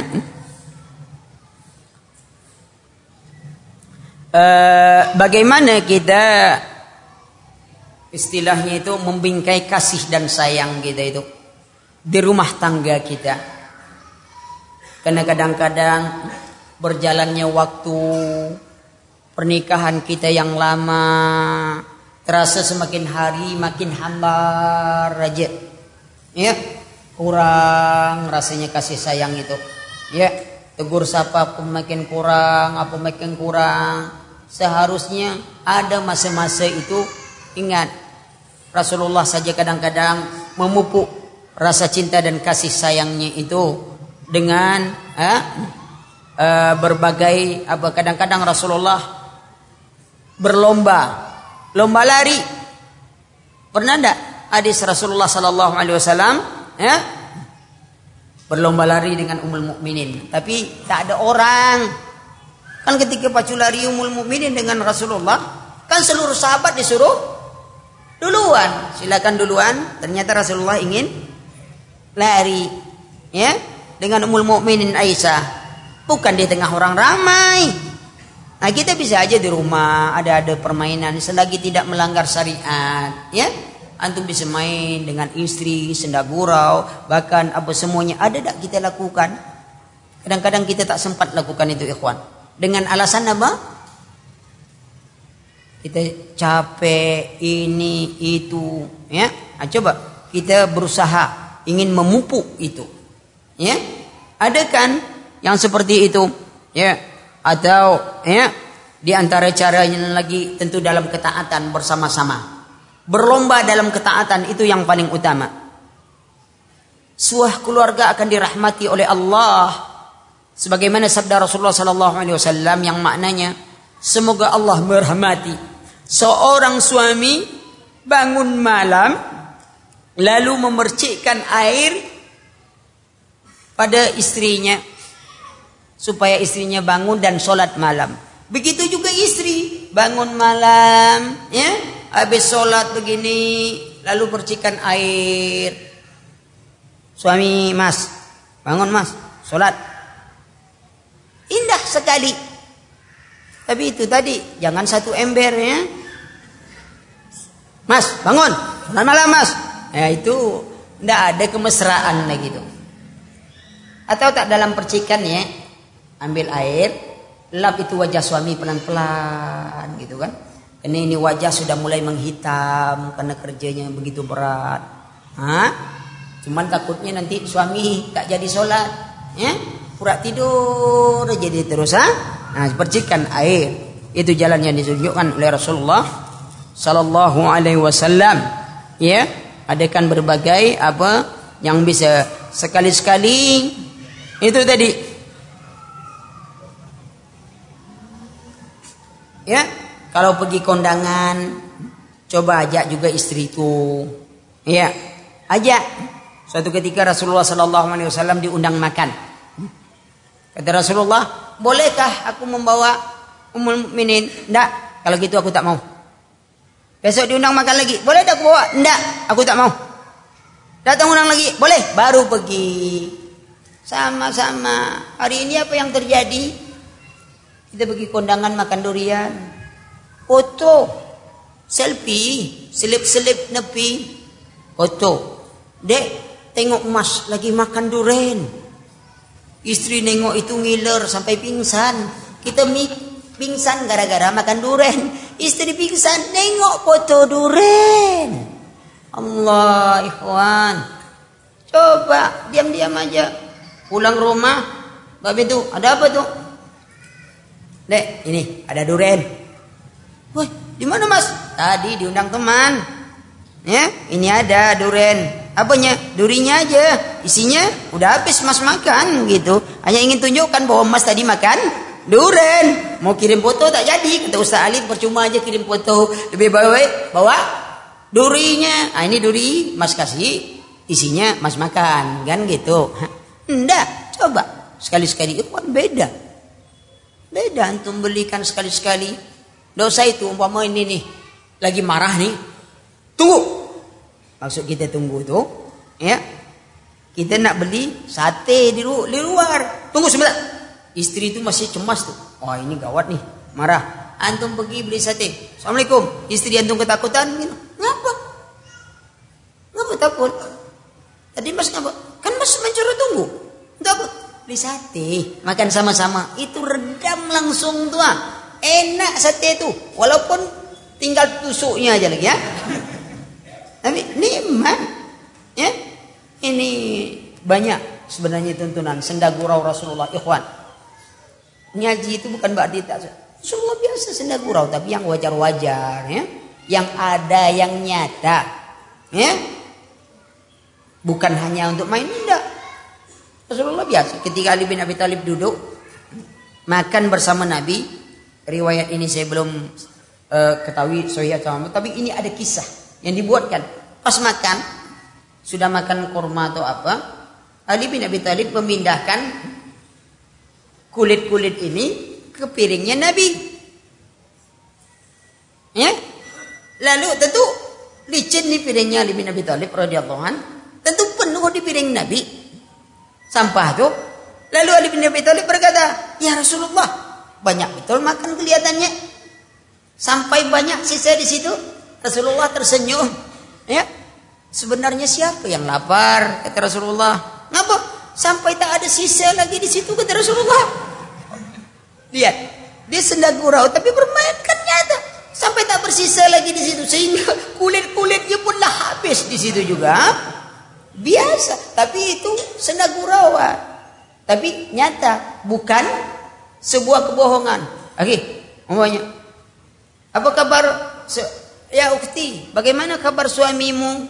Yang mana? Yang putih matanya lebih banyak daripada hitamnya. Ya kan? Ya putih matanya lebih banyak daripada hitamnya. Kan betul. Sahabat yang lain lagi berkata kepada Yana, Ya Rasulullah, ya, ini barang banyak sekali. Cobalah kalau ada ya onta yang bisa membawa barang saya yang banyak ini. Kata Nabi, itu pergi di sana cari anak onta. Kata sahabat, ya Rasulullah, bagaimana anak onta bisa bawa begini? Lah, onta besar itu kan anak dari onta sebelumnya kan? Itu anak onta kan namanya. Wallah. Baru dia ketahui, oh iya kan onta kan Sebelum besar kan dia anak unta juga. Udah besar pun jadi anak unta juga. Maka Rasulullah itu cari anak unta. Kan anak unta itu. Tak mungkin unta itu anak kerbau kan? Cari unta yang anak kerbau. Tidak ada. Unta tetap anak unta. Benar. Biasa aja. Ya, jadi ada di dalam di antara sahabat Rasulullah biasa begitu tapi yang benar ya Jangan yang bohong-bohong. Ini makin banyak sih ini. Hmm? Tulis kecil-kecil. Ah, besar. Saya kalau tulisan kecil payah nampak. Untung kacamata saya tembus pandang. Ya kalau tak tembus pandang macam apa nak baca? Kan tembus pandang nih. Antum jangan salah paham. Ini kacamata tembus pandang ya. Ya. Kalau sempat kacamata itu menutup pandangan, ngapain antum pakai kacamata? Ya.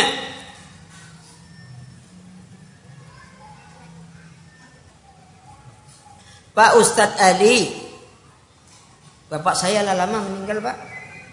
Ya, ya bapak saya lah lama meninggal. Ya, ini nanya sama saya kan, bukan sama bapak saya kan. Nah, ini tuh. Nah, sebagian besar Baik, ini kayaknya sudah ada penelitian nih. Sebagian besar istri yang solehah ingin masuk keluarga dengan empat syarat. Hah? Dengan masuk surga empat syarat sudah dipenuhi. Hanya satu yang belum. Ini taat pada suami yang tidak mau sholat. Bagaimana hukumnya Islam? Yang dia suami tidak yang solat ini ada khilafnya para ulama. Hukum orang solat dulu. Ada yang mengatakan yang tidak solat dia adalah jatuh pada kekufuran. Maka istri yang punya suami yang tidak solat dalam pandangan yang menganggap bahwa tidak solat itu kufur maka dia harus cerai. Karena itu sudah kafir. Tapi ada yang berpandangan dilihat apa dia tak solat karena malas, karena ini, karena itu? Dianggap dia kufur duna kufrin. Belum jatuh kepada kekufuran.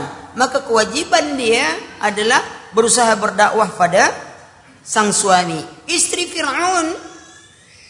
Mumin tak? Muminah. Ya? Maka berdoa agar sang suami itu diberi hidayah oleh Allah subhanahu wa ta'ala ya tapi tetap tidak mentaatinya di dalam maksiat kepada Allah. Sejauh mana kita harus mencari tahu tentang diri dari calon pasangan kita? Apakah harus ekstra? Hati-hati. Wah. Calon pasangan kita. Ini laki-laki atau perempuan yang bertanya ini kan? Ya ini biasanya laki-laki biasanya kan Sejauh mana hati-hatinya kita? Kalau dia antum laki-laki, ya pasangan itu kan harus berlawanan jenis. Ya, tidak boleh sejenis. Kalau antum beli sepatu sepasang, itu satu kiri, satu kanan. Kalau dia bagi kanan dua-duanya, itu tak sepasang. Kalau antum sempat masang, itu orang gila. Makai sepatu kanan dua-dua, kiri dua-dua. Maka kita pertahankan perbedaan ini dengan baik. Karena kita juga lahir dari perbedaan. Karena ayah kita laki-laki, ibu kita perempuan. Kalau sempat sejenis, tak mungkin lahir kita. Ya? Jadi kalau ada orang yang suka sejenis, ah itu perlu dicurigai. Normal atau tidak. Pertama, ya tentu hati-hatinya kita lihat akhlaknya. Ya, adabnya, agamanya. Kenapa? Ikhwan, kita ini ingin menikah, ingin mendapatkan keturunan. Keturunan yang terbaik lahir dari benih yang baik. Kita ingin wanita yang menjadi ibu dari anak kita adalah wanita salihah. Maka pilih. Ya, bagaimana memilihnya? Kalau antum sudah tahu, kemudian antum punya kakak, punya apa, suruh selidiki dia. Tidak perlu antum, ini dalam perkenalan Ustadz, saya mau tahu semuanya. Dari mana tuh bisa tahu? Orang ketika pacaran itu bisa aja palsu semuanya. Udah dipijak kaki itu lembut. Maaf dek, kaki yang bang masih dipakai ya dek ya. Itu lagi pacaran. Coba kalau sudah nikah, empat anak antum, matamu kemana? Ini pijak juga lagi ini ini. Hah? Nah, hati-hati. Nah, pilih. Yang paling penting pilih agamanya dan akhlaknya.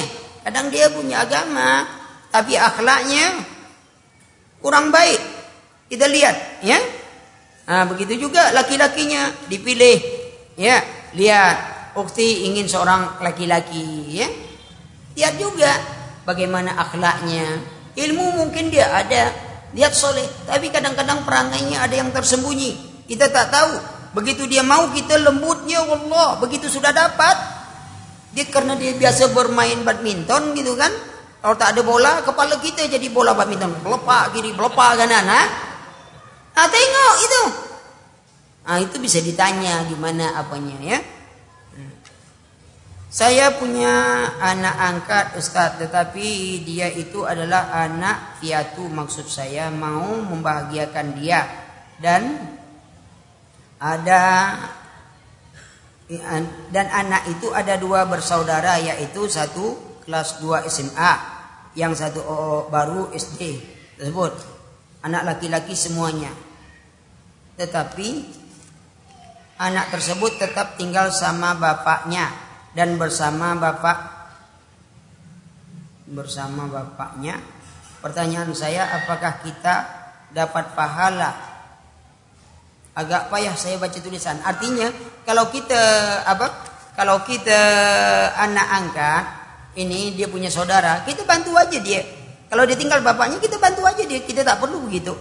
Ya, bantu seperti pola anak asuh.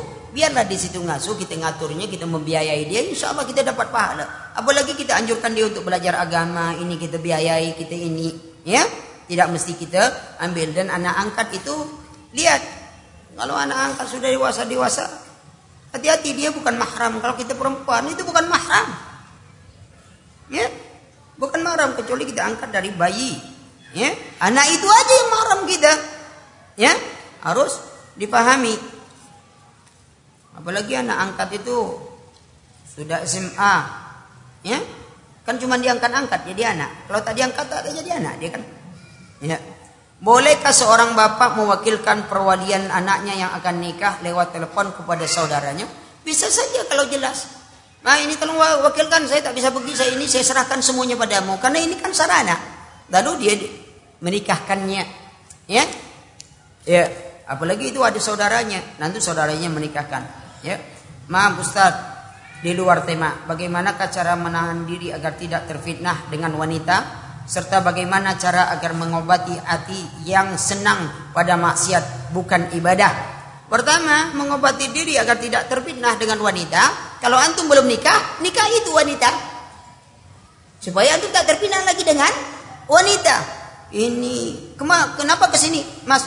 Kamu memfitnahku.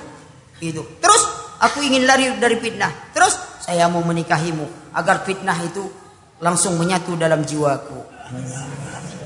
Gitu. Ya. Sehingga maksiat pun sudah bisa ditutupi. Bagaimana menghindari maksiat? Bukan ibadah, tentu kita harus mawas diri. Ingat, mati itu tak nunggu kita bertobat. Wan, yang takut kita mati dalam maksiat, memangnya maksiat kita kerjakan lalu malaikat maut nunggu kita tobat. Eh, tobat dulu. Kau dua hari lagi nak mati. Tak ada, ikhwan. Yakini itu. Supaya kita bisa terhindar. Ini maksiat, jangan-jangan saya mati dalam maksiat ini. Ya. Itu yang berbahaya. Karena mati tidak mengenal siapa pun. Semoga Allah Ta'ala memudahkan urusan Ustaz. Ini ya. Kacamata ada tak pakai. Ah, baru nampak. Saya kalau tulisan kecil tak nampak, duit kecil nampak. Ha? Afwan Ustaz. Bagaimana cara mengubah sikap istri yang sudah biasa keras atau berasal dari keluarga yang keras? Contoh, suka bentak-bentak anak, kadang-kadang juga suami dibentak. Kalau waktu dia membentak, antum diam. Sebab kalau waktu dia membentak, antum membentak, akhirnya keluarga bentak-bentakan. Hah? Nah, diam aja. Tenang aja. Sudah, udah. Besok lama-lama dia berhenti membentak antum. Kenapa? Kalau antum kena bentak, antum dia aja pura tak tahu aja. Antum minum aja. Capek dia bentak sendiri tu. Apa dia bentak? Lama-lama dia pikir, Mas ni dibentak pun begitu juga. Tak bentak akhirnya lebih baik. Ini, kalau kamu membentak, suami dibentak-bentak tahu ni. Tambah kuat bentakannya lagi karena kan kacau. Redam waktu itu jangan ikut-ikutan. Atau antum pergi apa ini? Ya. Waktu itu jangan dilawan. Ya, nanti baru nasihat dengan baik ini. Ya. Ini bukan soal keturunan tak keturunan. Kadang-kadang kita, kita bisa dengan lembut kita bersikap. Karena di antara sahabiah dan apa pun ada yang suaranya lebih keras daripada suara suaminya. Tapi ada cara lembut. Udah dia bentak-bentak. Sudah deh, sudah. Ya sudah deh, terima kasih gitu aja. Gitu. Lama-lama ya bingung dia tuh nengok antum tuh. Ini memang susah kita ini. Ya. Hah? Nah, begitu dia lembut, baru antum ini berpikir, rupanya bapakmu kalau lembut baru mau gitu kan. Biasa begitu. Anak, contoh. Antum kalau biasa mukul anak. Didikan dengan pukulan, ketahuilah. Semakin antum pukul anak tuh, dia bukan semakin takut pada antum. Dia semakin berani. Kalau dia sudah biasa dipukul, bahkan kalau antum mau marah, belum mukul, dia sudah ngasih badan. Apa bi? Ini bi. Yang mana bi kata dia. Dia lah tahu kalau abinya marah mesti kena pukul. Tapi dia sudah kebal dipukul. Nah bi. Enggak, sebelah sini pun tak apa-apa bi kata dia. Tapi apa pun jalan lagi. Tapi ketika antum tidak pernah memukul, dia paling takut kalau akan kita pukul. Tengok. Didikan Rasulullah itu lembut. Itu semuanya mau pukulan, mau ini. Ya. Nah, Nah, menghadapi istri juga begitu. Jangan pula ngancam. Dek, ngomong lembut-lembut sikit, Dek. Tetangga kita tuh lembut tuh anaknya tuh. Tetangga tuh lembut anaknya tuh. Maksudnya anak perempuannya tuh hati-hati. Antum kuat-kuat hati-hati tuh tetangga tuh. Lembut anaknya tuh. Yang perempuan tuh. Hah? Nah, jangan ngancam gitu kan. Yang takutnya anak perempuan orang pula dikasih. Nah, ya? uh, mana yang lebih utama kita hadiri undangan walimah atau majelis ilmu kalau waktu berbenturan. Ya? Kalau waktu berbenturan. Waktu mulai berbenturan waktu akhir. Jauh atau tidak? Sebenarnya banyak cara ngakali. Kalau di satu jalur ini undangan walimah di ujung sana. Di sini majelis taklim. Dalam waktu bersamaan. Ya kan?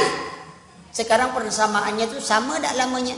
Makan, apakah antum makan di walimah itu sepanjang antum duduk di majelis ilmu? Tidak kan?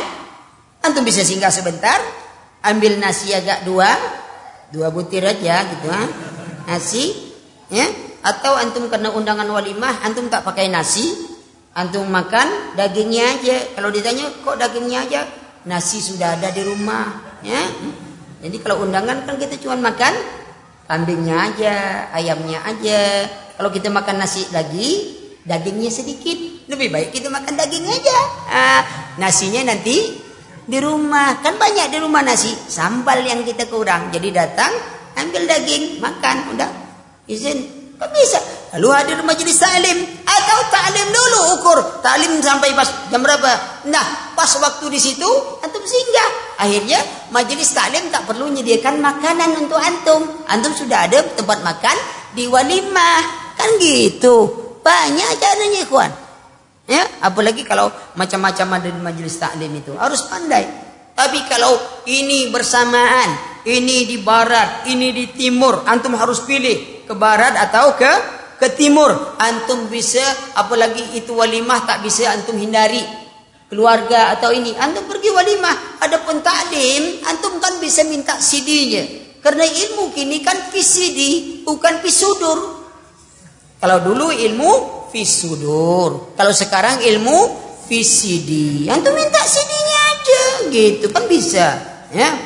Nah, atau nanti ada YouTube, ya. YouTube. Ah, ya. Macam-macam sekarang alat. Ah, dipakai orang. Antum mau pakai atau tidak? Assalamualaikum Ustaz. Bagaimana menyikapi orang tua yang belum memberikan izin menikah hanya karena alasan masih ada adik yang menjadi tanggungan. Sementara dia ingin menyempurnakan ibadah itu sudah sangat mantap dan jauh dari maksiat. Bilang sama bapak, Pak, saya menikah nanti adik ikut saja. Kan dia takut masih ada adik yang ditanggung, Pak. Insya Allah saya menikah dan nanti saya punya rumah, adik ikut saya Pak. Insya Allah saya biayai. Kan bisa. Gitu. Lalu biaya kamu untuk istri, kami kan sama-sama kuliah Pak. Ya, Bapak kirim saya, dia bapaknya ngirim. Jadi kami kumpulkan itu itu satu, kan ada simpanan. Jadi begitu saya tamat sarjana, saya dapat ijazah tiga Pak. Ijazah surat nikah, ijazah sarjana, akte kelahiran anak. Ya, mudah saja semuanya ikhwan. Itu ini suka berat-beratkan sesuatu yang tidak berat. Bilang doa banyak ya. Nah, kalau itu kenapa kadang-kadang memang dia takut nanti kita tanggung jawab ke yang lain ini kadang-kadang dia masih butuh yang bantuan bilangkan bahwa kita tidak mengabaikan ini dan kita ini bagaimana cara nikah dan fokus mondok di pondok pesantren bagaimana caranya nikah dan fokus mondok di pondok pesantren. Antum bawa istri antum setelah menikah mondok di pondok pesantren. Tenang itu. Kenapa antum bingung-bingung? Ya? Ya? Bagaimana ini? Bagaimana cara nikah dan fokus pondok di pondok mondok di pondok pesantren? Antum nikah dulu, habis nikah bawa istri mondok di pondok pesantren. Kan tenang antum satu pesantren. Allah payah betul nak nikah saja sudah payah eh ha. eh tapi jangan biaya pondok. Biaya sendirilah. Ya. Pondok aja kadang-kadang mikirkan makannya susah. Kadang-kadang orang masuk pondok diskonnya banyak. Pak Ustad tiga tujuh ratus ribu itu boleh tiga kali bayar Pak Ustad Pak Tak ada uang pak. Oh enggak. Anak saya baru kuliah 700 juta Ustaz. Saya bayar kontan. Loh 750 ribu kok tiga kali bayar? Kan pondok pak. Nah, kan pondok. Jadi kalau pondok itu kere-kere aja. Ya. Yang masuk pondok itu anak yang mana? Yang susah diatur. EQ jongkok. Masuk pondok. Kalau yang nakal, yang baik-baik, yang oh itu dah, itu ada sekolah mantap. Jadi yang masuk pondok itu ya nakal tuh ah. Susah saya ngajarnya kata dia. Lebih baik kita masukkan pondok. Jadi kalau nanti masih nakal, kita salahkan aja ustaz pondok kata dia. Senang. Hmm. Ustaz, apakah termasuk dayus suami yang mempertahankan istri yang pernah berbuat serong dengan laki-laki lain tapi istri tidak mengaku dan dia mau bertobat? Ya, Ki. Kalau kita tidak tahu, menuduh seorang istri berzina bukan mudah, ikhwan. Saksinya harus nampak, mak bicara harus melihat. Tidak bisa tuduhan itu sendiri. Apalagi wanita baik-baik, tidak bisa. Kalau tidak lihat, tidak ini berat menuduh wanita baik-baik berzina. Apalagi dia tidak mengakuinya. Apanya? Kalau gitu bertobat kita juga kepada Allah, istighfar minta Allah berikan, doa kepada ya Allah, kalau istriku ini benar baik untuk duniaku dan akhirat, langgengkan hubungan kami. Kalau tidak, pisahkan kami secara baik-baik. Karena kita tidak tahu. Perlu pahami, Facebook itu bahaya, ikhwan. Banyak saya dapat telepon-telepon korban Facebook. Kadang istri nelpon, suami saya begini, dulu begini-gini. Kemarin saya lihat Facebooknya, ternyata dia sudah sering apa telepon-teleponan, apa ini, macam-macam lah Ustaz. Apa itu tadi? Awalnya lihat teman lama ketemu janda lama mulai bahaya kalau tak ada penting untuk apa untuk Facebook ya curhat curhat adukan kepada Allah kenapa kepada kawan-kawan yang lain Apalagi masalah keluarga. Kadang-kadang seorang istri cerita jelek suami aja. Yang suami cerita jelek istri aja. Aneh kita, anaknya banyak juga. Semua dibilang jelek. Kalau kita kondangan tentu kita bilang, eh kamu mau tahu nak pasangan yang paling jelek di dunia? Siapa? Ah, itu ah. Dari mana kamu tahu? Coba tanya suaminya. Mesti istrinya paling jelek. Coba tanya istrinya, suaminya paling jelek. Ah, itulah pasangan terjelek di dunia. Kerjanya menjelekkan pasangan sendiri. Kita ni hunna libasul lakum wa antum libasul lahunna. Engkau dia pakaian kamu, engkau pun pakaian baginya. Libas bahasa Arab, bukan libas bahasa Melayu. Bahasa Melayu apa libas tu? Tinju. Kau tinju dia, kau libas dia, dia melibas kau.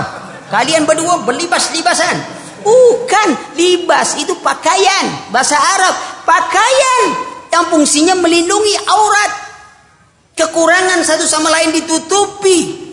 Suami melindungi kekurangan istri, istri melindungi kekurangan suami sehingga orang berkata dia itu keluarga hampir-hampir tidak memiliki kekurangan. Kenapa?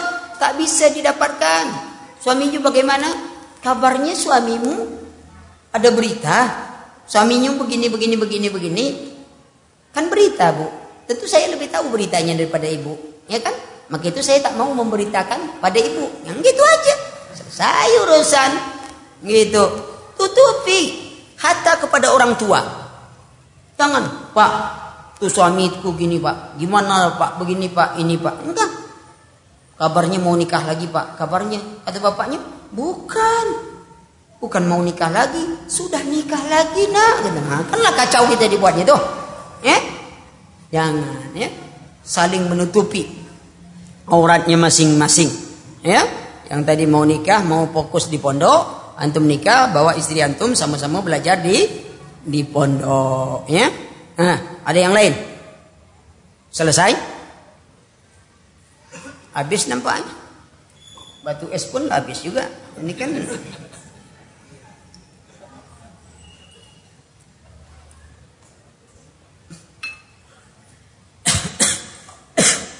jam Tadi janjinya jam 11 atau jam berapa? Hah? Katanya, Hah? Kalau sampai selesai lah selesai nih. Ya. Baik. Itu satu bagian yang penting. Ini hanya satu bagian dari apa? E, masalah keluarga dan saya sengaja tidak masalah bab-bab e, yang lain. Semoga pertemuan kita beberapa hari ini diberi manfaat oleh Allah Subhanahu wa taala dan saya mohon maaf pada antum semuanya karena begitulah. Apa yang terasa itu keluar. Ya. Jadi susah saya kalau ngaji itu pakai rem-rem. Di ibarat orang naik mobil baru maju ngerem. Baru maju ngerem. Tak sedap bawa mobil macam itu. Wah jalan aja terus. Apa terasa? Apa? Macam naik motor naik mobil waktu hujan. Rasanya tak ada. Bolong tak ada. Tahu tahu masuk ke polongan. Bolongan tak ada. Polongan masuk. Jalan terus. Habis semua bermanfaat. Masih ada pertanyaan? Itu pertanyaan? Ah, bukan. Ya. Moga-moga bermanfaat. Karena ini pun materi kita masih secara umum. Ya, bahwasanya di antara kita memupuk keluarga kita dengan baik dan kita mengharapkan keluarga kita menjadi keluarga sakinah mawaddah warahmah dan yang anak muda-muda coba berpikir. Karena pacaran adalah kata-kata indah untuk menghalalkan cinta terlarang. Kalau orang ini pacaran enggak pacaran itu kata indah untuk menghalalkan cinta yang terlarang. Karena apa pun yang kalian lakukan dalam masa pacaran itu adalah maksiat. Duduk berduaan maksiat. Tangan bersentuhan itu maksiat. Saling bertatapan itu maksiat sekarang Allah memberikan yang terbaik kata Rasulullah sallallahu alaihi wasallam, "Lam nura li mahabbataini mislun nikah." Tak ada masa bercinta yang paling baik kecuali orang berkasih sayang setelah menikah. Allah berikan jalan sehingga kalau sudah menikah semuanya indah. Menyuapkan satu suapan pada istri kita bernilai sedekah menyentuhnya rahmat dan kasih sayang Allah. Tak ada dosa kepada kita. Kemesraan kita semuanya mendatangkan pahala di sisi Allah. Kenapa kita tidak mau hal yang seperti itu? Maka hindari kemaksiatan. Karena kalau kemaksiatan itu sudah merajalela, Allah datangkan petaka. Ya, Baru aja saya lihat di YouTube tadi satu tempat yang ternyata di situ perzinahan, judi sudah merurat berakar semuanya sehingga tak bisa dilarang. Kenapa seluruhnya adalah para pejudi? Semuanya pelaku kemaksiatan, tak bisa lagi dakwah dan nasihat. Batas waktu habis, Allah gulung Ketika maksiat itu sudah mendarah daging susah mau lepas. Susah. Orang kalau sudah kebiasaannya meninggalkan sholat. Itu susah mau sholat tuh. Orang kita yang rajin sholat aja kadang-kadang susah sholat tuh. Rajin kita sholat. Untuk khusus sholat itu pun susah tuh. Ada aja yang setan masuk. Kadang-kadang baru ngangkat. Nengok jam. Eh sudah jam sekian. Lah teringat pula janji Terpegang kantong, ingat pula kunci. Semua ingat. Ya? Apalagi kalau kita sudah larut dalam maksiat. Bagaimana kita akan menjadi orang yang taat kepada Allah. Ikhwan, musibah datang tidak datang musibah. Persoalan kita adalah bagaimana keadaan kita ketika ditimpa musibah. Kecintaan kita kepada Allah intinya bukan bagaimana kita membuktikan cinta kita kepada Allah. Tapi bagaimana kita mendapatkan cinta Allah. Begitulah juga pasangan dengan pasangannya. Suami istri. Persoalan suami dengan istri bukan persoalan bagaimana suami itu membuktikan cintanya pada istri atau istri membuktikan cintanya pada suami, tetapi bagaimana pasangan ini mendapatkan cinta pasangannya. Itu intinya. Istri pandai masak semur jengkol. Ahli. Cuma terkenal namanya ibu semur. Karena dia hobi semur jengkol. Karena dia punya keahlian ini. Dan dia punya suami. Dan dia ingin memberikan yang terbaik untuk suaminya. Setiap hari masaknya semur jengkol. Semur jengkol. Dia tak pernah bertanya kepada suaminya Suaminya nih hobinya apa? Tak pernah. Dia cuma masak saja untuk membuktikan cintanya. Ternyata suaminya tuh hobinya semur pete. Kira-kira dapat tak cinta suaminya? Enggak. Kenapa? Saya tak suka yang ini. Saya suka ini. Akhirnya tidak dapat. Antum lihat itu tukang ngebom, tukang ngebom. Atas nama cinta Allah cinta Rasul. Apakah tindakannya itu mendatangkan cinta Allah? Tidak.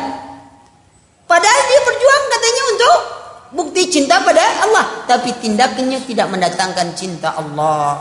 Maka kalau kita ingin mendapatkan cinta Allah, tentu kita melakukan sesuatu yang dapat melahirkan cinta itu sehingga kita dapat cinta kepada Allah Subhanahu wa taala. Bagaimana ketika kita hendak menikah?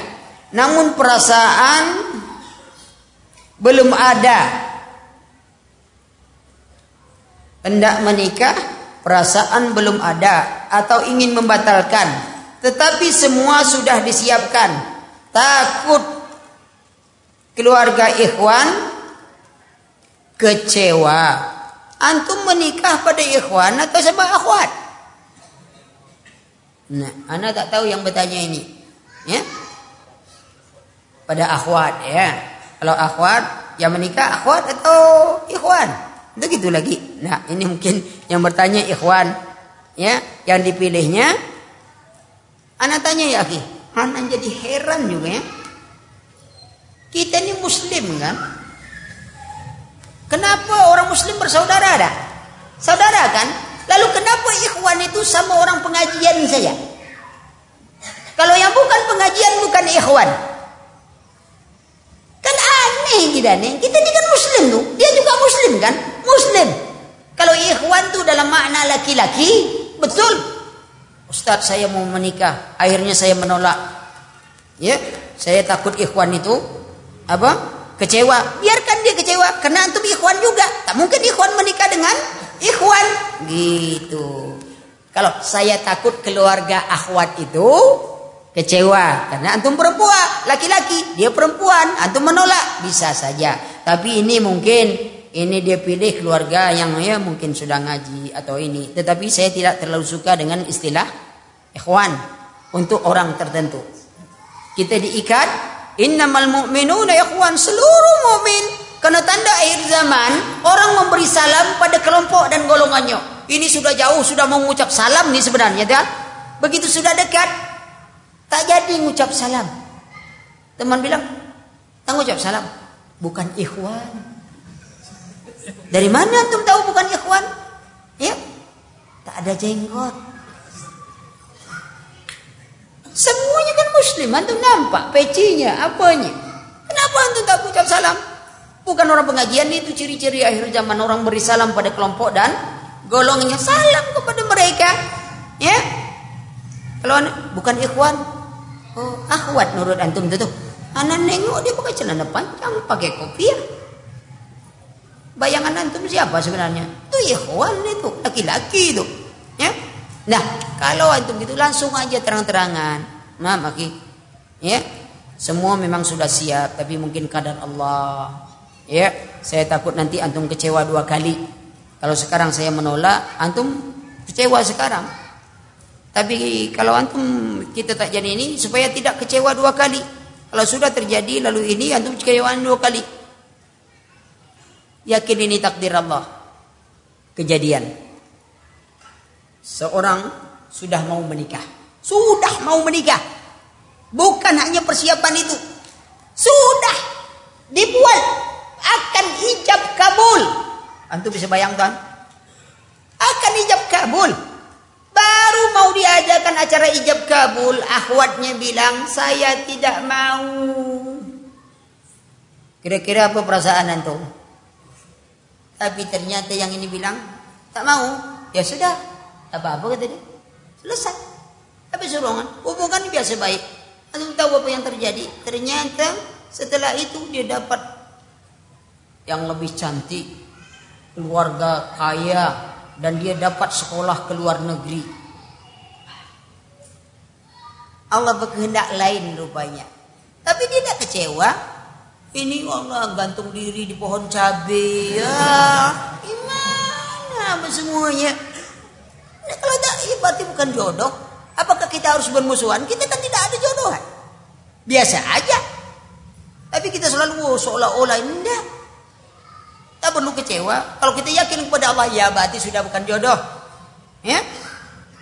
Kita pernah, mami kadang keluarga ini, sudah oke, okay. udah sebar undangan.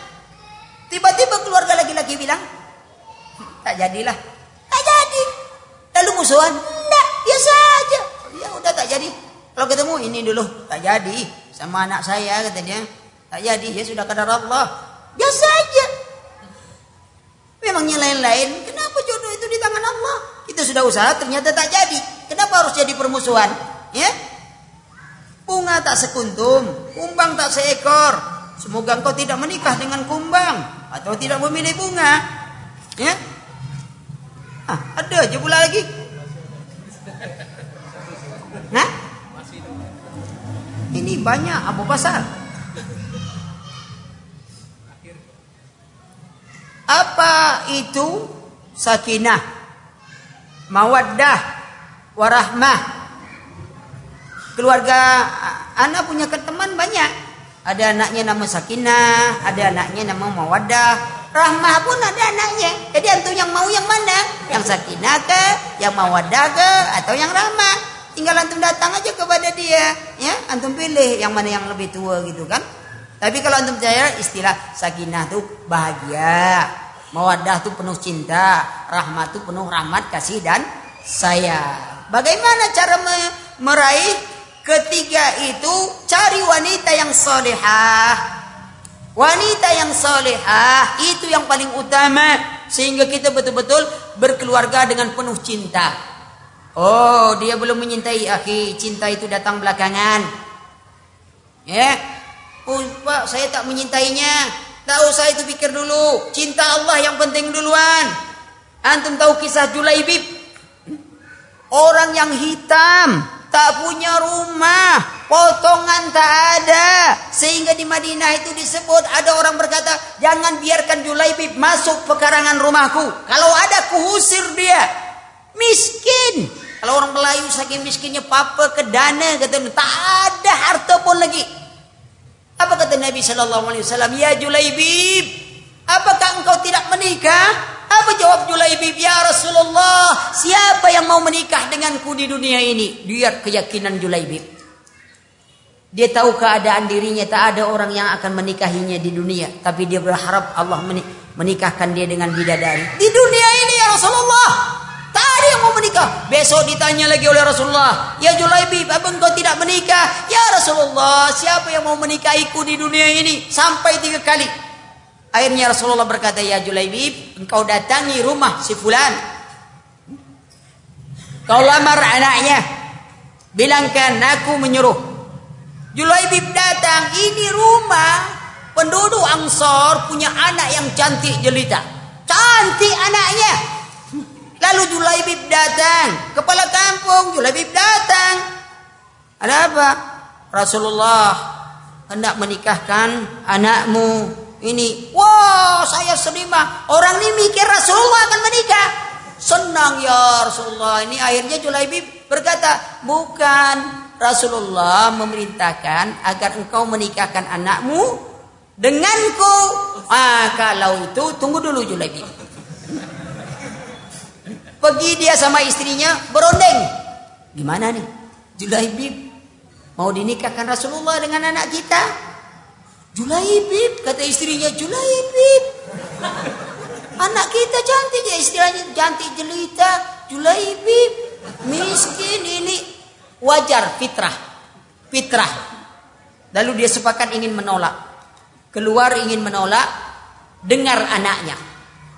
Anak kaum Ansar yang tidak hidup di mall, yang tidak hidup di mana pun, hidup dengan keimanan dan ketakwaan kepada Allah. Wanita cantik jelita. Lalu dia datang, wahai bapakku, apakah engkau menolak apa yang ditentukan oleh Allah dan Rasul? Bukankah Rasulullah ingin dia menikahiku? Iya. Kenapa engkau menolaknya? Maka nikahkan aku dengan Julaibib.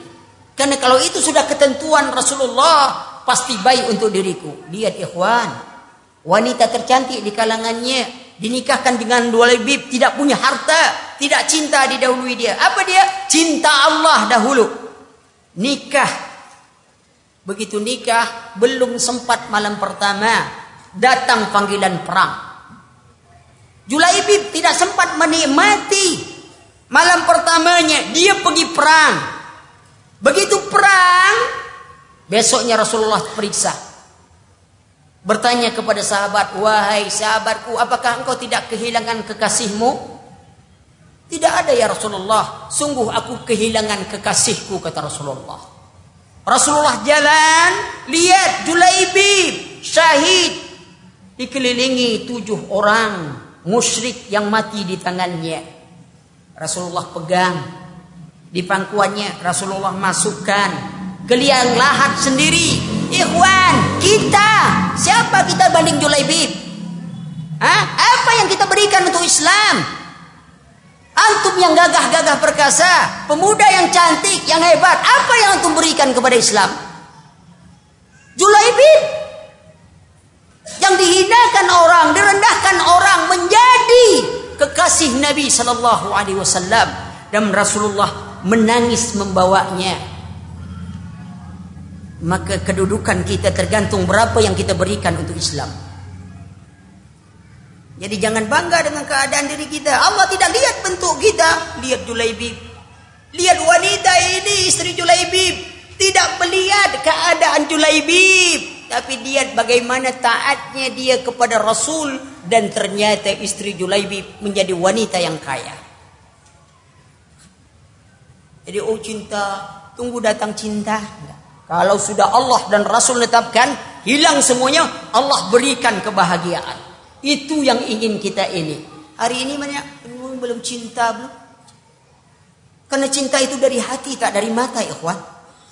Orang bilang cinta dari mata turun ke hati. Memangnya kita melihat Nabi? Tidak. Kita tidak melihat sahabat, tidak. Kita tidak melihat ulama lain, tapi wajib kita menyintai Nabi, menyintai Allah, menyintai sahabat, menyintai para ulama walaupun kita tidak pernah melihat mereka. Kenapa? Cinta dari hati, bukan dari mata. Maka itu bentuk diri kita. Ini agama kita, itu tuntunan Allah, maka dalam bab cinta jangan ragu. Kalau Allah dan Rasul, maka pilih agama dulu. Oh saya belum menyintai jangan minta kepada Allah. Ya, besok kita ini kalau di sorga sama semua. Tak ada yang gagal, tak ada ini. Itu yang tua-tua tak masuk surga. Sebab di sorga semuanya muda. Rasulullah bilang ini ibu-ibu yang tua tak masuk surga. Menangis ibu-ibu itu kan. Kenapa nangis? Iya orang tua tak masuk surga. Iya di surga tuh yang tua itu balik muda lagi. Tak ada lagi yang tua. Sejelek apa kita hari ini? Amalan kita. Izzah kita, kekuatan kita, bagaimana sumbangan kita, perbuatan kita pada Islam. Antum lihat Julaibi tak sempat menikmati malam pertamanya ikhwan. Tak sempat. Istri yang cantik jelita dia tinggalkan hanya untuk pergi perang dan langsung syahid. Kita apa? Tidak ada belum apapun yang kita lakukan itu jadi kebanggaan kita enggak? Ini contoh malu kita sebenarnya kepada sahabat Julaibid radhiyallahu an yang tidak memiliki harta. Diri pun tak dinilai orang rendah di mata orang tapi di sisi Nabi sallallahu alaihi wasallam dia menjadi kekasih Nabi yang langsung dikuburkan oleh Nabi dengan derayan air mata. Kita hari ini tahu dari cinta kita kepada Nabi sangat jauh. Kadang-kadang ketika sunnah Nabi dianjurkan pun kita masih banyak pilih-pilih. Maka itu kita semangat belajar agama. Ingat, apabila kita menghidupkan sunnah di akhir zaman, maka kita dapat pahala seperti 50 sahabat yang mengamalkan sunnah. Ini kita ingin pegang, ingin kita hidupkan karena dengannya kita akan diberikan keberkatan oleh Allah. Negeri kita diberkati oleh Allah, kita dapat keberkatan dari Allah. Ana rasa itu saja. Semoga bermanfaat. Banyak kisah-kisah cinta, belum lagi kita lihat kisah-kisah perjuangan para sahabat. Subhanallah ikhwan. Kalau ini kita pelajari jauh kita. Sangat jauh Anak tulis satu buku tentang bagaimana Nirbada Tolha membentengi diri untuk dipanah, dipanah sehingga Rasulullah melihat dari celah ketia ini lihat orang perang dilindungi begitu. Kita belum sempat seperti itu. Ada satu keluarga saya lupa namanya. Wanita, wanita, anak-anaknya jadi tameng, semuanya jadi tameng dalam perang Uhud Maju, dia sair. Anaknya jadi taming, suami jadi taming. Semangat dia. Mati anaknya, senang dia. Kenapa? Apa yang dia ingin berikan.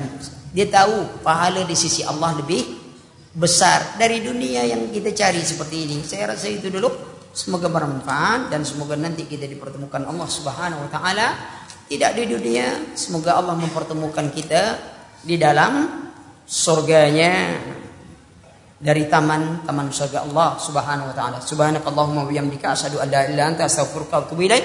Wassalamualaikum warahmatullahi wabarakatuh. Donasi dakwah Yufid. Yuk berikan amal jariah terbaik Anda untuk dakwah dan pendidikan Islam.